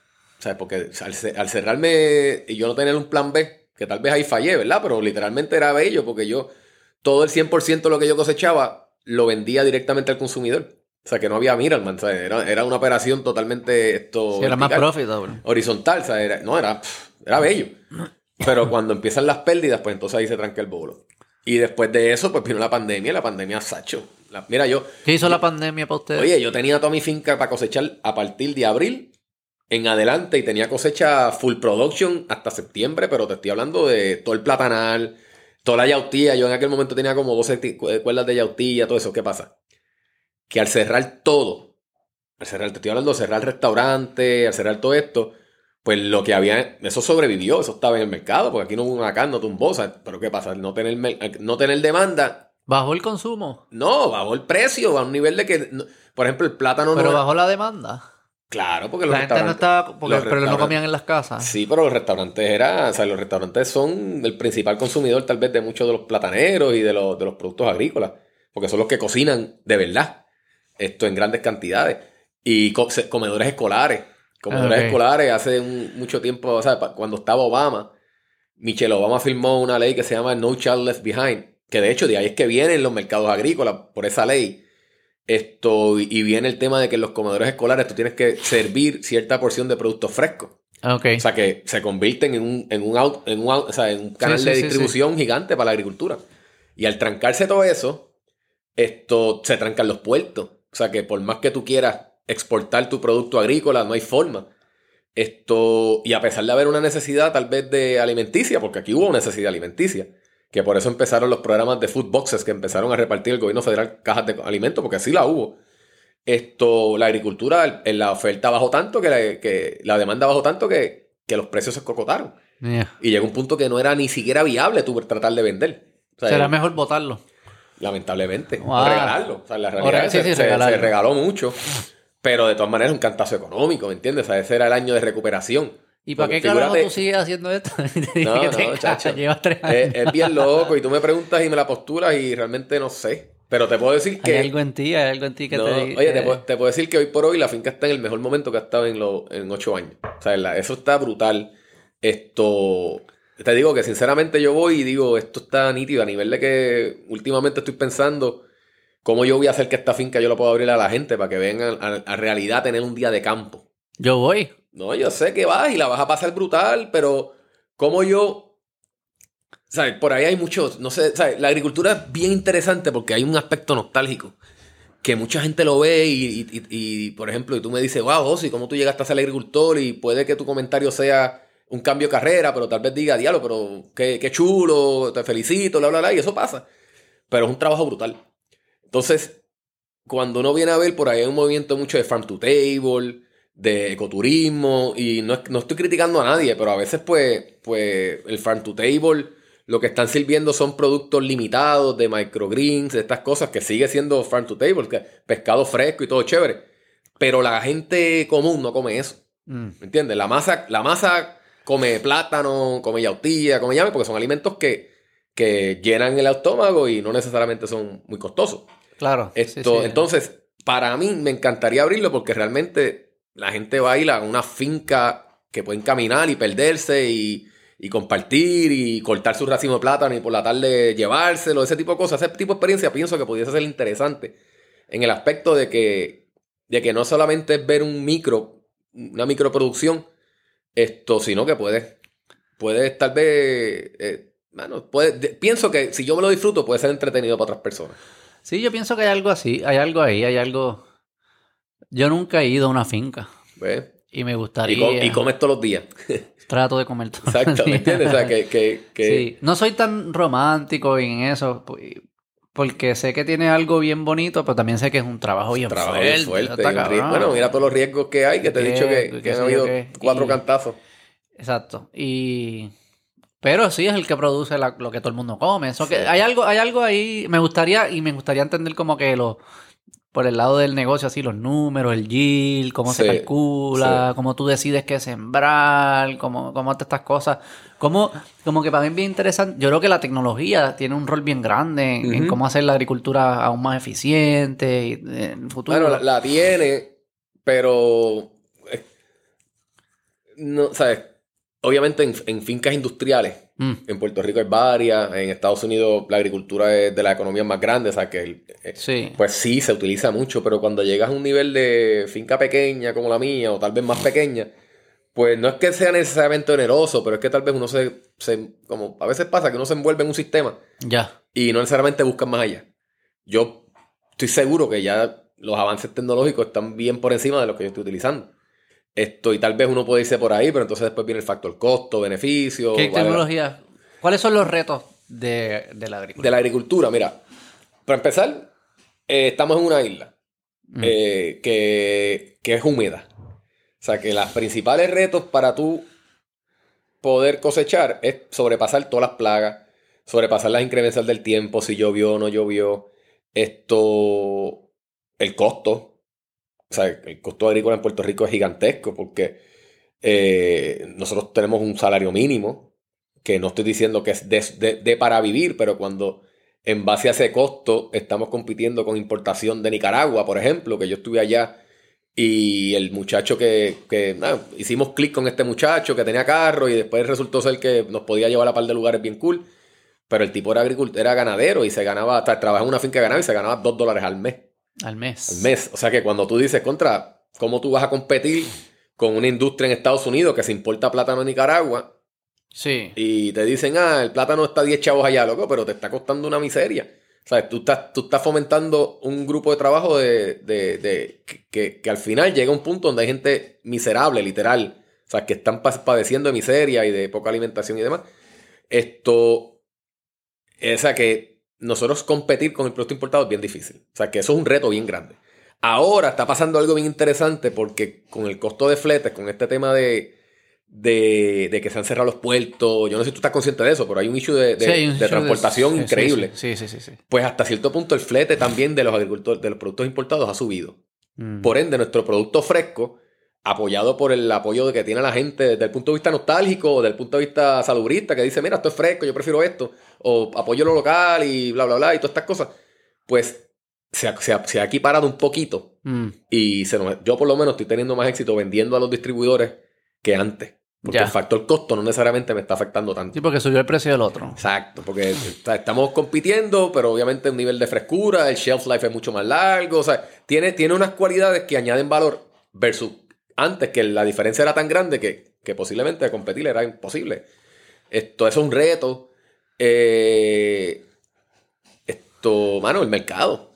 El, el mercadeo del producto agrícola. a pes- Esto es bien loco, porque mira, nosotros estamos conscientes de que tenemos una necesidad de- de sustentabilidad alimenticia grasa. O sea, aquí se importa demasiado. estamos conscientes que en eventos como María hubo preocupación de hasta qué punto vamos a tener comida o no. O sea, eso fue real. En momentos como la pandemia, que se trancaron los puertos, tuvimos preocupación de hasta qué punto vamos a tener comida. Y a nivel de que el gobierno federal y estatal tuvieron que tirarse a la calle y repartir comida. Esto, pero cuando vemos a ver el mercadeo es posiblemente, el salir del producto es posiblemente la parte más difícil. ¿Ok? A pesar de que tú estás supliendo una ínfima parte del producto, salir de él a veces es bien complejo. ¿Por qué? Porque tenemos un ecosistema de, de, retailers que, pues, por naturaleza, pues apoyan lo más barato y usualmente la importación. O sea, que dicho eso... Pero eh, ahí yo, estoy, yo soy medio escéptico ahí un poco. ¿En qué aspecto? Como... O sea, es bueno para el consumidor tener acceso a productos más económicos. Definitivo. Eso es bueno. Nadie con, ¿sabe? Yo, todo el mundo prefiere eso. Claro. Este, y si las otras, los otros lugares están subsidiando, porque en Estados Unidos se subsidia muchísimo la agricultura, lo que sea. Si otros lugares ya están gastando dinero de ellos para subsidiarlo, para que sea más económico, ¿por qué nosotros no aprovecharnos de eso? ¿No? Eh, ¿Por qué tratar de competir con algo que ya está subsidiado si vamos a comprarlo más barato y ya? Desde un punto de vista un poco... Sí, sí, y la parte de economía, pues economía básica. Y la parte de la seguridad alimenticia, como que yo entiendo el argumento, pero entonces me parece que la respuesta a eso no es productos frescos, porque probablemente lo mejor es productos enlatados para, para esos momentos. y, y tener, tener microdistribución, porque uno de los retos también de María no es solo los puertos, es cómo lo distribuyes en la misma isla. Uh que como no me parece que una finca de productos frescos es la respuesta a los, retos en casos de emergencia. Bueno, sí, pero entonces ahí viene hasta qué punto eh, se propicia un ecosistema de, elaboración. O sea, hasta qué punto el gobierno dice, mira, vamos a enfocarnos en que hayan elaboradoras de productos enlatados eh, que hopefully son productos de Puerto Rico, para entonces llevarlo al nivel de valor añadido. Eso yo lo haría, exacto, para, ese tema de, la emergencia. Pero afuera de eso, es como... ¿Sabes? Porque, es distinto, y, y yo sé, y, me gusta hablar con las personas que lo hacen porque yo sé que para ti es distinto. Para ti significa algo que para mí no significa. Y espero y claro, tú lo, vives, yo no lo vivo. Tú lo estás viendo desde el punto de vista del consumidor. Yo lo estoy viendo desde el punto de vista del productor. Exacto. Tú imagino que el, que el que diseña un carro se siente igual y dice, no, como que este es mi carro, lo diseñé yo y lo fabricamos. Pero no subsidiamos hacer el carro. ¿Verdad? Porque no lo vamos a poder hacer más barato que lo hacen los japoneses o quien sea que los haga y decimos, pues sabes que no le vamos a ganar a ellos en eso, mejor vamos a comprar el producto de ellos porque es mejor y vamos a dedicarnos nosotros a algo que, le que podemos competir. Este, eso que por un punto de vista económico, a veces como que el, tema de agricultura, yo creo que la parte romántica juega un rol en la conversación cuando del punto de vista económico no sé si debería. Bueno, lo que pasa es que yo, yo, o sea, yo, no, yo tampoco veo esto muy romántico, ¿me entiendes? Porque yo, yo sé lo, complicado que es y, y yo no estoy esto porque me parece cool. Yo estoy esto porque, porque me apasiona, porque he tenido éxito económico, ¿sabes? añade valor, añade, empleo. Eh, exacto, ¿qué pasa? Que, que cuando uno está en un país donde no hay desarrollo económico, que, que prácticamente es cero, que aquí lo único que desarrolla es el consumo. O sea, esto es un país que, que, si te pones a ver los números, es el consumo. Eh, y muchas veces ese consumo viene porque se está gastando el dinero federal y se lo llevan compañías que acaba de nuevo el, dinero allá. ese ciclo. Pues tú dices, ¿cómo yo puedo generar empleo? Oye, la agricultura, cuando tú tienes un país con tan poco empleo, con tan poco esto, producto local, pues la agricultura es una fuente de empleo. Pero entonces yo digo, ok, nosotros tenemos un gobierno. El gobierno debe ser el facilitador. El gobierno tiene una división, está el Departamento de Agricultura. Pues mira, si yo sé que en California siembran un, eh, siembran un limón o siembran una china que tienen 10.000 cuerdas de eso, que cuando eso salga al mercado, el precio de la China se escocota, pues mira, yo no te voy a dar ni un solo centavo en Puerto Rico para que tú siembres un palo de China. Porque tú no tienes capacidad para competir con los precios internacionales que van a llegar aquí. Y ahí viene el punto tuyo. Pero si yo sé que hay cosas que se consumen en el mercado local que no, la importación no compite porque no, o porque en Puerto Rico se puede producir a gran escala y competir con el precio, sí. o porque simplemente no, no, no, existe ese, ese mercado en Estados Unidos, por ende no se siembra. Pues yo quiero incentivar eso, porque ahí ya tú tienes la posibilidad de vender el producto con más certeza, porque hay una demanda no, no, no satisfecha por ningún lugar. Pero déjame hacerte una pregunta. ¿Por qué si Porque si eso existe, ¿por qué el gobierno tiene que incentivarlo? Porque no pasa. No, no incentivarlo, pero el gobierno tiene toda la. El Departamento de Agricultura. Puede dar la tiene toda educación, claro, la No, no, data. tiene- y- Oye, ellos tienen toda la data de los agricultores, de dónde están localizados. Tienen el conocimiento eh, académico de los climas, de dónde es propicio sembrar algo. Yo siempre he tratado de, de visualizar un país agrícola en Puerto Rico en el cual le digan región central. Yo te voy a apoyar de esta manera. Puede ser que, que- que tengan una máquina en esa área que puedan compartir tipo cooperativa. Yo te voy a apoyar de esta manera si tú vas a sembrar plátano. ¿Ok? Ahora, región del sur. Aquí los vegetales se dan excelentes. Por ende, a ti te va a salir más barato sembrar vegetales que posiblemente el de la montaña. Porque el de la montaña la humedad lo va a matar. Sí, sí, Pues acá tú vas a sembrar vegetales. sí. Y tú hacer un mapa de Puerto Rico alrededor donde tú tengas los 10 o 12 productos principales que puedas producir que, su- que, que apoyen la demanda de Puerto Rico, pero que no compitamos entre nosotros mismos. Pero ¿por qué no pasa natural? ¿Por qué, por qué alguien privado no dice, por qué un agricultor o tú, un líder de, de la agricultura dice, yo voy a hacer eso, yo sé lo que es mejor aquí, mejor allá, me va, el yield va a ser mejor, los costos van a ser mejor, puedo competir aquí? ¿Por qué el gobierno tiene que meterse a decir que lo haga? Bueno, porque quien tiene la data de- del macro son, es el Departamento de Agricultura. Que, O sea, que hay una, hay, hay una asimetría de información. Sí, Ellos tienen sí. información que, un acceso a información que más nadie tiene. Sí, tal vez no tienen el 100% de los agricultores, porque hay muchos que no están registrados, porque hacen sus cositas a pequeña escala. Pero deben tener una masa crítica de los agricultores. Entonces, tal vez hacer un mapa, según hay municipios, hacer un mapa regional, de decir, esta, esta área vamos a, pedir que siembren esto. Si tú quieres sembrar otra cosa, porque eso es lo que te, lo que te gusta y eso, perfecto. Pero lo- el gobierno incentiva, o sea, el, el gobierno estoy puertorriqueño claro, incentiva la mucho, agricultura. Yo digo, pues, sí. ¿por qué no incentivarlo de una manera organizada? Que la producción que se genere sea para satisfacer una demanda real. Sí. Ahora mismo, mira, en verano, Sí, eso sería mejor. Don't get me wrong. Eso sería mejor que lo que existe hoy. pero lamentablemente es, Yo ideali- pienso- es, es idealista. No, para mí, ideali- para mí yo lo llevo a otro, como que. Yo no sé si yo quiero que usen mi, mi- no los míos, los taxes que pagan las personas para subsidiar eh, una industria que no puede competir. O sea, no, lo estamos, no sé por qué lo estamos haciendo, aparte de lo de la seguridad alimenticia, que estoy de acuerdo contigo, se puede hacer algo específico a eso. Pero ¿por qué subsidiar una industria que no va a poder competir con los otros? Nadie lo va a, com- a comprar. Y si pueden competir, ¿por qué la tengo que subsidiar? Que pase y ya. ¿Entiendes? Como que no, no- Nacho, no pero- entiendo pero- la, la lógica. Pero si la te, lógica si te vas eso. por... e- Bueno, principal, que, que es una fuente... en- en- Es una fuente de empleo grande porque se requiere mucha mano de obra. O sea, que puedes crear... Pero la estamos pagando. O sea, el gobierno, el gobierno, son los taxes de la persona. O sea, los- la gente lo está pagando con taxes. Sí, pero... o sea, si no te- es como que si el te- gobierno lo- se lo saca del fondo. O sea, si ¿entiendes? te- o sea, eh, yo, yo creo que eh, Puerto Rico lamentablemente es un país tan y tan y tan poco productivo que si te pones ahí por esa línea, vete para todas las grandes compañías que generan empleo y todas tienen decretos contributivos y todas Sí, tienen incentivos. sí, o sea, sí. que- Pero que- hay industrias que son más rentables que otras. y los salarios son mejores. y- Exacto, y tal vez- sí. Pero por eso te digo, mira, en, en- en- mi visión idealista de la agricultura, Mm. yo enfocaría en productos que se consumen localmente, que Puerto Rico es el lugar propicio para que se den y por ende la calidad del producto de aquí va a ser superior a cualquier importación que, que podamos traer y puede competir con el precio, porque si tú tienes un Claro. ambiente propicio, Sí, sí, tu exacto. productividad va a ser mayor. Y también que se puedan exportar o no. Se pudiesen exportar si se hace de una manera organizada, pero ahora mismito, oye, tú vas a las fincas y hay de todo. Pero y- ¿por qué los agricultores no se organizan? Porque, estamos, No, porque están oye. esperando que venga el gobierno. Eso es lo que... No- tú no estabas esperando que viniera el gobierno cuando No, hiciste yo la no- yo- tuya. no, no, Al exacto. contrario, tú le quitaste la computadora a la tipa, le dijiste, espera, dame acá, yo lo taipeo. Vamos a Exacto. esperar por ti. Pero ¿qué pasa? Que, que, como te dije, el gobierno debe ser un facilitador. Y, y, por ejemplo, en este mundo... Nos vamos a morir esperando No, por estos exacto. locos. En este mundo de, de agricultores, eh, mano, no es que haya un recelo con tu finca. O sea, realmente Ah, hacer ok, cooperativas vamos, no es fácil. Vamos a entrar a las novelas Sí, agricultoras. exacto. Vamos, vamos, vamos. Hacer, hacer enlaces no es fácil.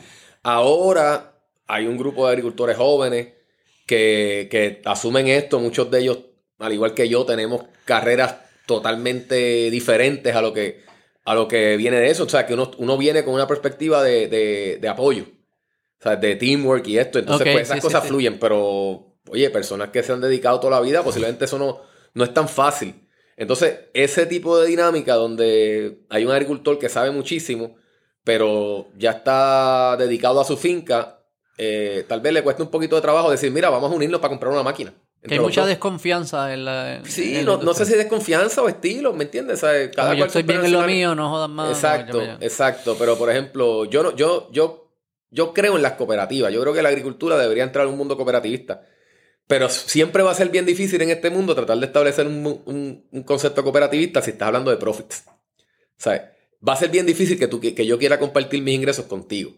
Por la razón natural, porque tal vez yo estoy dedicando más costos a mi producción y tú estás dedicando menos, entonces yo produzco más que tú y todas estas cosas. Y tú, ¿sabes? Hay múltiples razones. Porque la agricultura, como te dije, tiene tantas y tantas variables que aunque tú y yo estemos al lado, tal vez mi producción va a ser mucho más, más, más mejor que la tuya en términos de número de, cosecha, de calidad y todas estas cosas. Pero, por ejemplo, nosotros gastamos un dineral en maquinaria agrícola. Pues tal vez... que no se usa, que la utilización no es... No, por ejemplo, yo uso maquinaria tres meses al mes. Ah. Pero tal vez en un mundo de, apoyo uno diría, mira, pues yo vamos a hacer una cooperativa para comprar una maquinaria que entonces todos utilicemos. Y son distintos tres meses que otro producto pudiese usar. Bueno, a veces se usa la misma vez, que tal vez ahí tienes un punto, pero oye, pero todo organizado pero quizás hay otros productos Exacto, no. todo organizado se puede. Que tú lo necesitas en febrero, yo lo necesito en junio, qué sé yo qué carajo. Por eso yo... Pero hazlo. Vamos a montar una compañía de alquiler, de, alquiler de equipo. Se puede, son cosas que se pueden, pero son maquinarias de 100 mil pesos, o sea que tampoco es muy sencillo. ¿No estás aburrido para inventarte otra cosa? Nah, siempre uno está por ahí. ¿Sabes qué es lo que he hecho últimamente? Me he enfocado mucho en, que el producto de la finca sea de la mejor calidad. Sí. ¿Cómo se hace eso? ¿Qué, esto es... ¿Qué, es, es un plátano de calidad? Mano, ok, mira. El producto de calidad, para empezar, visualmente se nota. O sea, eh, acuérdate que no, eh, por donde uno primero consume el alimento es por la vista. Sí. Esto, pero para tú ir para atrás a, lograr que un plátano pues sea, tenga un espesor grande, tenga un tamaño largo, o sea, que visualmente tú lo pongas con uno que no es de calidad digas, tú una porquería, este es bueno. Requiere desde el día uno un montón de procesos. Y usualmente, añade, o sea, lo más que hace falta es mano de obra. Así. ¿Ah, tú no puedes tener una No es buena genética, no es una semilla. Y no, no, no, no. Obviamente eso contribuye. Pero tú no puedes tener una finca que tenga una producción saludable si tú no tienes a alguien que está manteniéndola todo el tiempo. O sea, ahora mismo tú vas a nuestra finca y tú caminas por todos los predios y todo se ve neat. Cuando yo estaba en los mercados agrícolas, que tenía el compromiso en los dos lugares, pues la finca no estaba en esas condiciones. Y el mm. producto que yo cosechaba no estaba en esas condiciones. Así que me he enfocado mucho yo me salí de los mercados porque en verdad que me estaba matando. Eran, dos fines de semana al mes, dos días era, bien fuerte. Pues me he enfocado mucho en ese aspecto. En producir de calidad, dedicarle todos los recursos que hagan falta, desde productos agrícolas, maquinaria, estos procedimientos que, que, que nos orienten. Ahora mismo, yo tengo un muchacho que es un doctor agrónomo en plaga. Ya. Y Lógicamente es un área que para yo, el tipo es un doctor, yo, no, yo, nunca había llegado a, mí me encantaría hablar con él para que me explique cómo funciona. Eh, es un mundo, lo que pasa es que es un mundo bien científico que... A mí me encanta eso. Pues, pues el tipo es un monstruo en eso. ¿Y está contigo allí en No, no, él va, yo le dije, mira... Pero es Puerto, vive en Puerto Rico. Sí, él va cada dos semanas y mira... me dice, esto tienes que hacer esto, esto tienes que hacer aquello. Entonces nos da una guía que antes yo no hacía eso. Antes era como te expliqué. Dale un científico. Sí, word of mouth. Entonces conoce los productos. Sea, ese tipo de inteligencia, cuando uno quiere mejor la calidad, te das cuenta que es necesario, entonces uno sigue buscando. Y por otro lado, pues la farmacia también, ahí me he dedicado a eso. O sea, que mi aburrimiento se ha canalizado en decir, vamos a organizar lo que tengo.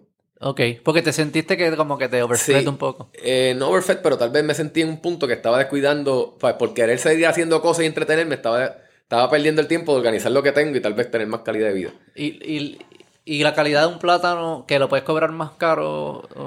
¿Por, qué, además del arte, por qué hacer un plátano más lindo? Más lindo porque te abre, te abre las puertas del mercadeo. O sea, tú tienes un producto de mercadeo. El plátano se, se, pone estándar y usualmente el plátano de calidad establece el precio. Todo lo que tú tengas por ahí para abajo va a ser menos. Y, pero lo invertiste posiblemente el mismo dinero. Ya. O sea, invertiste dinero, tal vez no el mismo porque no, no cosechaste eso, pero, pero entonces esa línea de, de, de calidad, de lograr producto de calidad, te hace mucho más fácil mercadearlo. ¿Y eso tú vas directo a las compañías de distribución? En, o sea, en algunos casos, estaba en, últimamente he hecho enlaces con, con compañías de distribución. hago así como que mindbogging, porque entonces, oye, realmente yo nunca me siento a pensar en estas cosas, ¿me entiendes? Estoy sentado contigo y me dieron muchas cosas a la mente. Esta compañía de distribución, yo la conocí, mira qué loco, cuando yo estaba en María, que te corté aquel todo el cuento, pues muchas de las personas que nos ayudaron eran entidades sin fines de lucro. Ajá, Entonces, pues era un apoyo voluntario, o sea, yo nunca pretendí, yo- ni mi esposa ni los panas pretendimos absolutamente nada a cambio. A veces ni las gracias no nos daban y no nos importaba. O sea, Claro. porque era, Era un deber. ¿Qué pasa? Que se hizo ese enlace. ¿Y qué pasa? Que en un momento yo estoy leyendo, a mí me encanta así, ¿sabes? Yo creo que, que gran parte de lo que uno debe hacer en la vida es estar aware de lo que está pasando. En Y- el mundo. Del mundo, ¿sabes? De que te, bueno, vamos a esta tangente ahorita. Sí, no, ¿sabes? De- de- y, y- y tú tienes que estar pendiente de lo que está pasando en tu industria. Ok. Y ajá. leer un poco más allá. Y si entiendes algo que te dejó duda, busca un poco más allá. Y en esa línea, pues apareció un programa que yo buscando alternativas para la finca, lo leo y digo, coño, este programa es para mí. Porque yo pensaba que era para una ayuda del agricultor, pero me di cuenta que es para una ayuda de la cadena de distribución. Ok. Y yo digo, pues esto no es para mí, pero esto es para fulano. Aquel muchacho que yo había conocido, que, que, que- whatever, que, que- que lo había conocido, habíamos hablado, habíamos compartido, empezó como agricultor, ahora tiene una compañía. Esto es para él. ¿Y qué yo hice? Me monté en el carro y le dije, mira, tengo este, este- tengo este proyecto. Y tú, vas a- tú puedes hacer esta parte y yo haría esta otra parte, que es el enlace con las entidades sin fines de lucro, con quien me había desarrollado un par de años atrás. Entonces, se desarrolló un negocio que me fue, que nos fue súper bien. O sea, eh, una ayuda brutal, la gente quedó agradecida. Pero todo surge de, de, de- Por eso te dice así como loco, porque todo surge de pequeños eventos que van añadiendo hasta un punto que dice, por aquí nos vamos. Pero esa es tu vida. Eso es lo que yo vi es de esta trip, historia. ese es el es- trip. el trip tuyo es. Y con las distintas personas que he hablado, lo- estoy notando un patrón. Ya Ujú. está como la 22, que es un patrón de estas personas que son interesantes y exitosas. Ujú. Ustedes, ustedes dicen como que, ah, se me abrió esta puerta, qué sé yo. Ustedes están bien pendientes de esas cosas Sí. y, las, y las aprovechan y dicen que sí y se exponen para que surjan. Sí. No es como que te llegó un email de, de- de Dios que dice, mira, mañana te va a contactar esta... Ah, dile que sí, porque ese es el que es. Como que no, ustedes...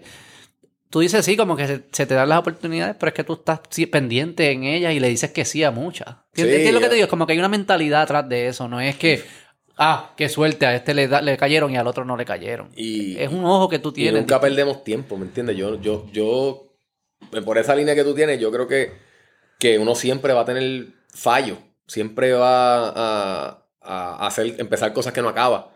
Pero lejos de verlo como que perdí el tiempo, dice, aprendí. Porque me, ¿sabes? Supe detenerme antes de, antes de, embarrarla. Antes de, antes de llegar al punto donde digo, diablo, mira, aquí perdí, me supe detener a tiempo. Entonces de eso uno aprende más que de, que de hacerlo bien. Porque después como que uno va a... A mí me tripea mucho la vida que yo llevo ahora. Esto porque gran parte de las decisiones que yo estoy tomando son intuición. O sea, son como un pum, algo bien rápido que te dice por aquí. Y te gusta, eso es bien distinto a tu pasado. Sospecho. Sí, o por lo menos tu entrenamiento. antes un CPA es lo opuesto. Son planning. que Sí, era- esto no cuadra, ay, cágate en tu madre. ¿sabes? Va. Exacto, exacto. Sí, la- las reglas eran estrictas, uno se dejaba llevar por esto, a pesar de que tuvieras otra por. No, no, eso, eso cambió. O sea, ahora, ahora, como te dije ahorita, ya... La... Fue un liberation para ti. Sí, sí. Pero no me di cuenta, mano. Me di cuenta, ahora que tú me lo postulas, posiblemente tienes razón. O sea, eh, no... Oye, porque todas estas cosas que estamos hablando hoy, pues yo no, no las, nunca las he visualizado. O sea, yo no, yo no estoy aquí porque ayer pensé que quería estar aquí. Yo estoy aquí porque tú me invitaste y yo no, nada más y nunca hubiese pensado que, que me ibas a llamar, ¿me entiendes? Porque no... Sí, sí, sí, fue. So, so, so este tipo de cosas que siguen añadiendo, añadiendo, añadiendo, pues van formando algo bien chévere que, que mano, pues, pues gracias a las experiencias que he tenido, pues ahora tengo, creo, ¿verdad? O por lo menos me lo creo, a lo mejor la- la- lo estoy haciendo mal, pero pienso que las decisiones que se toman son más certeras con menos pensamiento, con menos planificación. Entonces la ejecución, sabiduría, ¿no? la lo- ejecución es, más rápida. Eso no es lo que es sabiduría. Sí, Algo por ahí. puede ser, pero na- nadie, nadie nace sabio sin coger cantazos. O sea, eso hay que coger los cantazos y, y verlos como buenos. ¿Tú crees como... ¿Tú crees que tú como hasta cierto modo te, estás, te convertiste como que en tu papá y tu abuelo? No, no, no, no. No los conozco. No, no, no. Pero o sea, como eh, farmacéutico, agricultor, No, bueno, lo que pasa es que. no estás volviendo a... mira, no hay algo ahí... Te, te voy a decir un par de cosas que me vienen a mí, obviamente. Sí, pues, yo no los conozco. Ni exacto, y yo creo que los conozco, por, pero es una relación diferente. Porque Lo- tal vez como. Más que yo los conoce. Sí, sí, pero como comerciantes y como, como lo que estamos hablando, pues tal vez eran diferentes. Pero por un lado, mi abuelo, yo lo visualizo como una persona de carácter fuerte, ¿sabes? Todavía él murió hace 30 años y todavía yo lo, me cuento con gente que lo conoció y dicen, eh, ese era, era jodón. ¿Comerío? Sí, era jodón y este tipo de cosas, pero de alguna manera se daba a querer con el pueblo, o sea, con los compañeros. Pero ese carácter yo no lo tengo.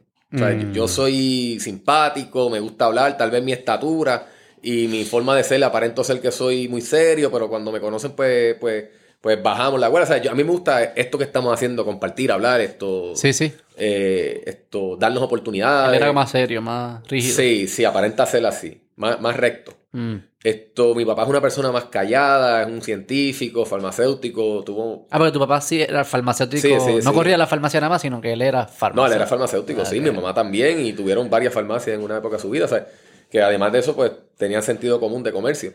Esto, pero siempre atado a ese aspecto clínico. Yo, y, y mi papá es bien estructurado.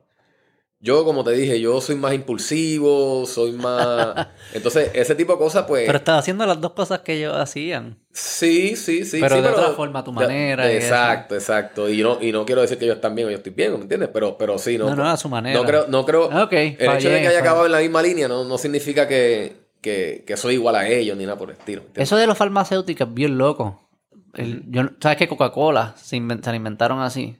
Sí, un químico. Era un sirop, era un... ¿Cómo que se? Alquimistas eran los que, los que antes hacían las medicinas y lo hacían en las comunidades, qué sé yo. Pues sí, era un sirop para un catarro.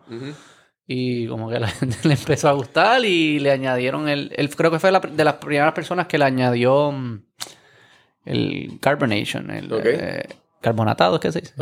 Al sirop y la gente le empezó a gustar y se le iban a tomar aunque no estuviesen enfermos, qué sé yo. Y por ahí pues siguió.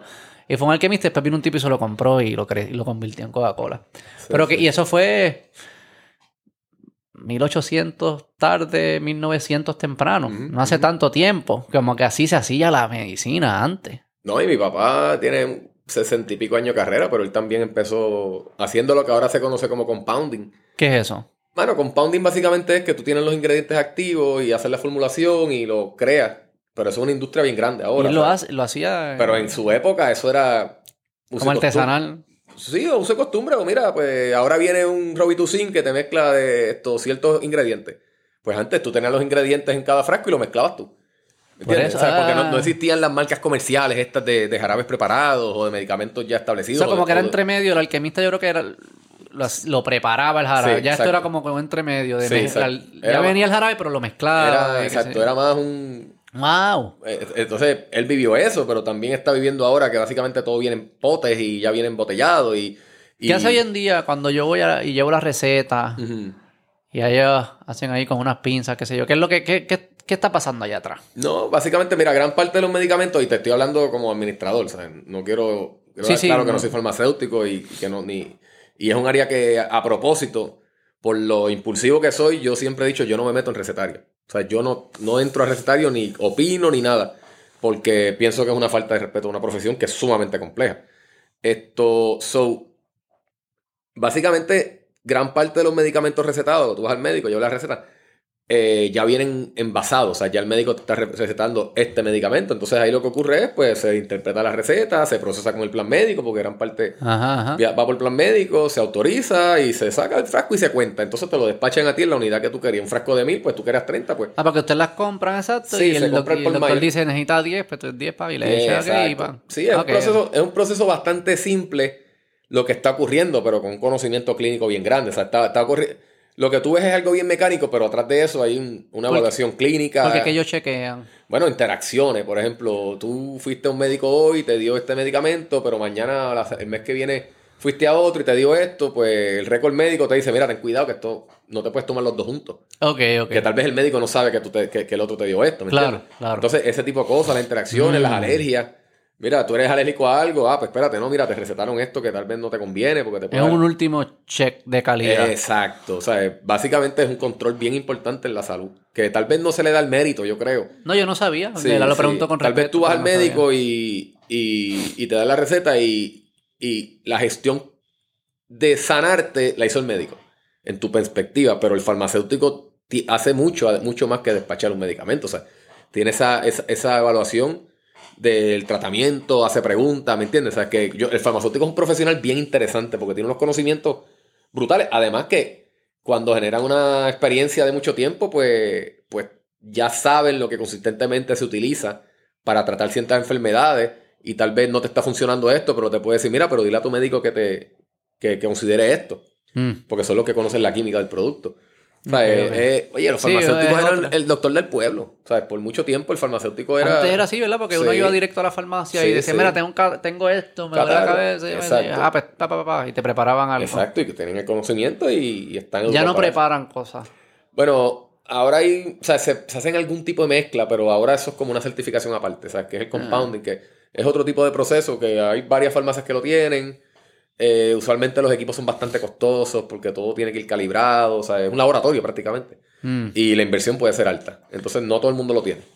Y esto de la noción como que la farmacia, como le decimos, la farmacia de pueblo, allí no importa la receta. No, chacho, no. Eso no. No, en comerío no es así. en comerío no es así. no, no, oye, nosotros tenemos. Este negocio es bien complicado. Pero a mí me gusta eso.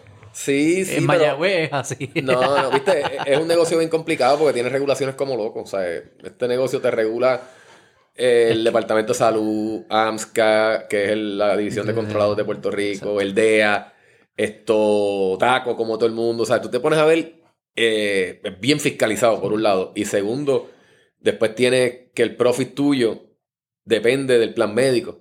Mm. Y los plan médicos están para hacer dinero, por ende lo que van a buscar es abaratar el costo a toda medida, entre ellos el pago que le hacen a la farmacia por el medicamento. ¿Te, te pasas mucho tiempo peleando para que te paguen?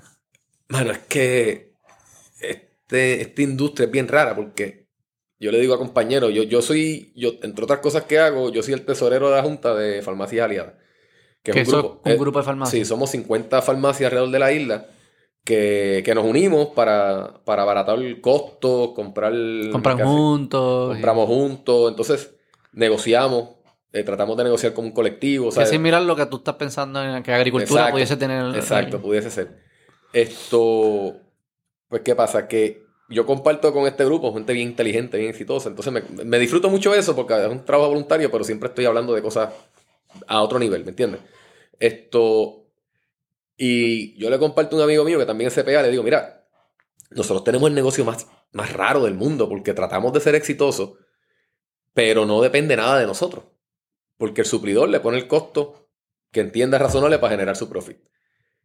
El plan médico nos paga, o sea, que prácticamente... Fijo. fi- fijo a un costo reducido. Y nuestros márgenes pueden ser a veces pérdida. Y no veces- tienes poder para negociar y con no, los te- y no tienes poder para negociar. No. No. Y te dicen todo lo que es. Si no lo quieres coger triple S, pues O no. sea, no, no, sí, hay, un hay, hay unos movimientos de tratar de regular los PBM, ahí que son los administradores de planes médicos. De Pero es regularlo, no tú como farmacia No, exacto, decirle, pero mira, es regularlo desde el punto de vista gubernamental, tratar de ponerle un monitoreo, pero nosotros, oye, a la hora de la verdad, tú estás negociando con una persona, con un grupo bastante amplio, y tú eres un carácter individual, o sea, que es difícil tú pedir un cambio. Es verdad, o sea, que tú compras a un precio que te dan, vendes a un precio que te imponen y Mm. tú no puedes ni mercadear tu producto tampoco porque quien decide si se lo va a tomar el doctor. el doctor, exacto. Sí, pero esto, esto es real estate. Sí. Tienes que estar en el lugar correcto. en el lugar correcto y tener el volumen correcto. Esto es un negocio de volumen. Pero, por ejemplo, entonces, esto, Sí, es verdad. si tú ves, visualízate una gasolinera. O sea, la gasolina no gana nada con gasolina, pero en la tienda, pues si tiene Igual son productos variados, sí, oye, o sea, tenemos un profit, pero el recetario el profit es mínimo. Lo que pasa es que con volumen, pues puede dejar algo, pero Las medicinas de afuera, las la over the counter, ahí sí puedes jugar. sí se le, se le gana un poco más. O sea, el Sí. margen de ganancia tiende a ser un poco mayor que, que el otro, por lo mismo, porque acá tú puedes poner el precio y competir. En el otro, otro no. en el otro te pagan lo que, lo que, lo que está establecido en la guía de suscripción del, del plan. Esto es un negocio bien complejo. Y después, estos son miles de, de recetas que te pagan de cantazo, que tú despachaste. O sea que ese proceso de reconciliación es bien complicado. De tú decir, me pagaron lo que yo despaché. Eso no es tan fácil. No te envían como una tabla y dices, te pagué esto, esto, esto, esto. No, te pagué esto, esto y esto, esto, pero tú tienes que ir al otro lado y decirle, yo te facturé esto, esto, Esto, esto, esto, esto, Exacto, y que entonces, cuadrar. Sí, y sí, cuadrar, y eso- reconciliarlo, eso, eso no es muy fácil. Sí, O sea, que son muchas. cosas- ¿Cuántas transacciones al mes? son miles, miles, Miles. o hay farmacias que son decenas de miles, otras que son cientos de miles, ¿sabes? Ah, Acuérdate que son, eh, eh, eh, depende del volumen. O sea, que es, es- es- y además tenemos los competidores, O sea, tenemos grandes cadenas, tenemos, ahora mismo, esto, yo no sé cómo en la- el lado tuyo, cómo tú lo ves, pero del lado punto de vista del retailer y muchas otras industrias, la mano de obra está peor que cuando estábamos en, en la pandemia. ¿A qué te O refieres? sea, que no está se peor? consigue gente. O sea, n- literalmente No hay. no hay gente dispuesta o available para trabajar. No me preguntes por qué, no sé, no sé si es que guardaron dinero, no, no sé, pero, pero la realidad La es que, es que no hay. no hay, no hay. Ahora mismo tú Ni aunque subas el precio. Eh, tienes que subir el precio, o sea, aunque subiendo, aunque se paga más, Pero aún así. con menos, con menos, posiblemente con menos cualificaciones, Ya. ¿sabes? Y no me, no me preguntes qué pasó. Pero algo cambió drásticamente de, la- de- de que pasó la pandemia para acá, que No yo pensaba si- que sería normalizando. Y no se ha normalizado todavía. No, y no creo que esté cerca. Ahora mismo el problema de los barcos en Estados Unidos no, Es no eso, es necesariamente en los muelles, es que no hay quien transporte. Los choferes, Los y los choferes. que bajen los- las cosas. Exacto, es, es mano de obra. O sea, el tapón este que hay, que ha encarecido, por ejemplo, nosotros traemos vagones de mercancía para el grupo. Vagones que pagábamos 4.500 dólares nos están saliendo en 24.000 dólares. ¿Qué? de flete. Eso está bien loco. Sí, esa es la inflación que está todo el mundo la está sintiendo. Sí, O exacto. sea, Entonces, eso empieza a ser eso- Lo pago eso- yo cuando voy a comprar el producto. Exacto, y ahí por ahí va, que por, por eso yo creo, no, no me cuesta la certeza, que posiblemente el producto agrícola local está compitiendo un poco con el producto importado porque el flete está matando ese, Mm. ¿entiendes? Pero igual por otro lado, yo conseguir productos para la finca es bien complicado y me ha subido de precio, ¿sabes? Es una cadena de inflación que va a explotar pronto. Yo creo que todos los grandes economistas estos y los inversionistas americanos lo que hablan es de eso. O sea, Sí. están- ya están visualizando un doomsday. Esto, y yo creo que nos va a coger con los calzones abajo mucha gente, ¿sabes? Oye, voy para esto a comer tostones allí en Comerío. y vivimos de Ah, tostones. eh, no, oye, eh, eh, si tú supieras que, Si que- vienen los zombies, yo voy para Comerío allí como, oh, sí. si tú supieras que dentro del aspecto romántico, Eso sí, ahí, eso, ahí, eso sí ha sido. ahí sea, sí te lo compro. Ahí sí, ahí sí hemos siempre visto eso. Y nos pasó en María, porque literalmente comíamos de ahí. Ahí y sí le dábamos de comer a la gente de ahí. O sea, que, que en ese aspecto, Sí, pues, sí, sí. pues la finca te da esa seguridad, aunque tengas que comer plátano todos los días, pero te alimentas todos los días. Verdad, Es chulo, mano. me hubiese estado cabrón conocerte a ti antes. Pues quiero ver cómo, si, cuál fue el cambio. Mano, Nacho, yo era el corporate guy. Tú me dejas a mí a torre con una corbata. Clean cut. Clean cut. Diablo, sí, clean cut. Esto. Yo trabajaba en una firma que, que los partners pedían que estuviese engabanado cada vez que sales de la oficina. O sea que. que Y, tú- y hablabas distinto. no sé. No sé. O sea, tú Fíjate, estabas, no te siento bien, como una... Cierto- siempre has sido así como que bien libre, dices lo que piensas y... Sí, sí, sí. Obviamente, siempre que estabas con high ranking officials y estas Sí, sí, cosas, sí. pues uno tiene que. Dentro de las reglas que- corporativas. que- que sentarse derecho y, Ah, y- sí, sí, y no hablar y eso. exacto, y hablar más, más serio, pero, pero sí, yo creo que más o menos similar, similar. Siempre, siempre he tratado de ser un free, un free thinker, ¿me entiendes? Mm. Y me, obviamente la contabilidad pues te, te comprimía mucho ese aspecto, pero había que ser creativo, o sea, había que buscar la manera de lograr que las cosas pasaran y demás. O sea, una de las cosas que más yo aprendí, que le agradezco infinitamente al que era mi jefe, que me diera la oportunidad, es que en algún momento de mi carrera yo fui, yo estuve a cargo de auditar los préstamos comerciales de un banco gigantesco, de posiblemente el banco comercial más grande. Entonces, para auditar eso, las muestras, o sea, ellos, ellos establecían lo que llaman un allowance for loan losses Ajá, es sí. para los préstamos morosos, y tú entrabas a los préstamos morosos a evaluar en si, si la reserva que se había establecido para ese préstamo era razonable. Digamos, un préstamo de... Sí, ellos dan un montón de préstamos, eh, algunos de esos saben más o menos o pueden estimar cuántos van a estar malos. A base de esa estimación, ellos tienen que poner un potecito al lado, o al- Exacto. o como que más o menos, poner un potecito al lado para cubrir esas pérdidas. Exacto. Tú tienes que verificar si ese es cálculo lo hicieron bien. Exacto.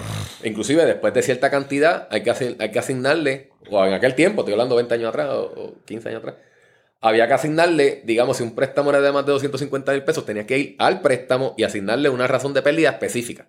Mm. Y ese era mi trabajo. Analizar uno a uno. Exacto, ¿qué pasa? Que, mano, eso me abrió la mente a mí que después yo lo agradezco tanto porque yo veía negocios gigantes con problemas de pago. Mm. Y cuando tú evaluabas, había una tendencia que eran mal, mal gasto, Mal manejo. mal manejo. Cuando tú ibas a ver los, los balance sheets tenían un millón de pesos en carro. O sea, eh, tenían eh, un alquiler de una casa que no era otra cosa que el presidente alquilándose la casa de que pagaba 10 mil pesos mensuales. Era, eran negocios que tú los ves y, decías, wow, estos son negocios bien profitable, ¿qué está pasando? O negocios no tan profitable en industrias emergentes que fracasaban. Entonces uno iba creando esta perspectiva de, de, de cómo no hacerlo. ¿Me entiendes? Y eso creo que en gran parte me ha ayudado en el futuro de, de- de poder decir esto, cómo, cómo, cómo no hacerlo para hacerlo un poco. Pero qué curioso que el contable tiende a ser una persona bastante conservadora, eh, cuadrada, porque es lo, es el, eso es lo que necesitas para ser un buen contable la mayoría de las veces. Tú estabas expuesto también a situaciones como estas de cata- como que no les iba bien a empresarios o mal manejo. Y como quiera irte, ¿sabes? Como que te tiraste como quieras. ¿Entiendes? Como que eso es bien curioso. Te, Sí. tiraste a, te tiraste a correr la farmacia que quizás ya corría más o menos y ya tú tenías eso, pero viste, va a empezar una finca. Es como que Bueno, lo que pasa es que yo creo que- fue yo una creo que liberación, yo creo fui, que- yo fui un excelente contable como empleado. Pero ahora mismo soy el peor. en verdad. Sí, ahora, ahora a mí me gusta asumir riesgo. eh, trato de calcularlos, pero es más intuición. So, so, y realmente la contabilidad ya no. ¿Sabes qué? Yo me La, identifico la- con. la evito, la evito. Me identifico ahora. Ahora que lo. Algo medio me identifico con tu journey. Ajá. Yo siempre fui. Mi gente me lo ha dicho. Como toda mi vida, yo sí siempre fui bien tímido, reservado. eh, nunca decía mis opiniones. Ujú. eh, y algo pasó en los últimos cinco años. Yo creo que fue algo que yo estaba. Yo estaba. Yo creo que eso se fue acumulando. Y ya yo tenía como que. Yo era el, el veto para la- el resto de las personas y el veto adentro mío. Introspectivo. ¿no? Y, y yo odiaba el Beto para afuera. Como que el Beto ese afuera a mí no me caía bien. A mí me gustaba el Beto que estaba aquí adentro haciendo unos chistes y qué sé yo Ujú. qué. Y llegó un punto que como que no podía hacer las dos. Y dije, para el carajo, voy a empezar a decir lo que yo pienso. Y ahí fue como mi primer in- a- intento que hice unos videos de YouTube de comedia, ahora hago esto. O sea, como que de alguien reservado a estar hablando tres horas con personas que no conozco y Sí. les cuento de mi vida privada y eso. Como que fue un cambio Y fluir, fluir. pero me siento mucho, ahora me siento más yo.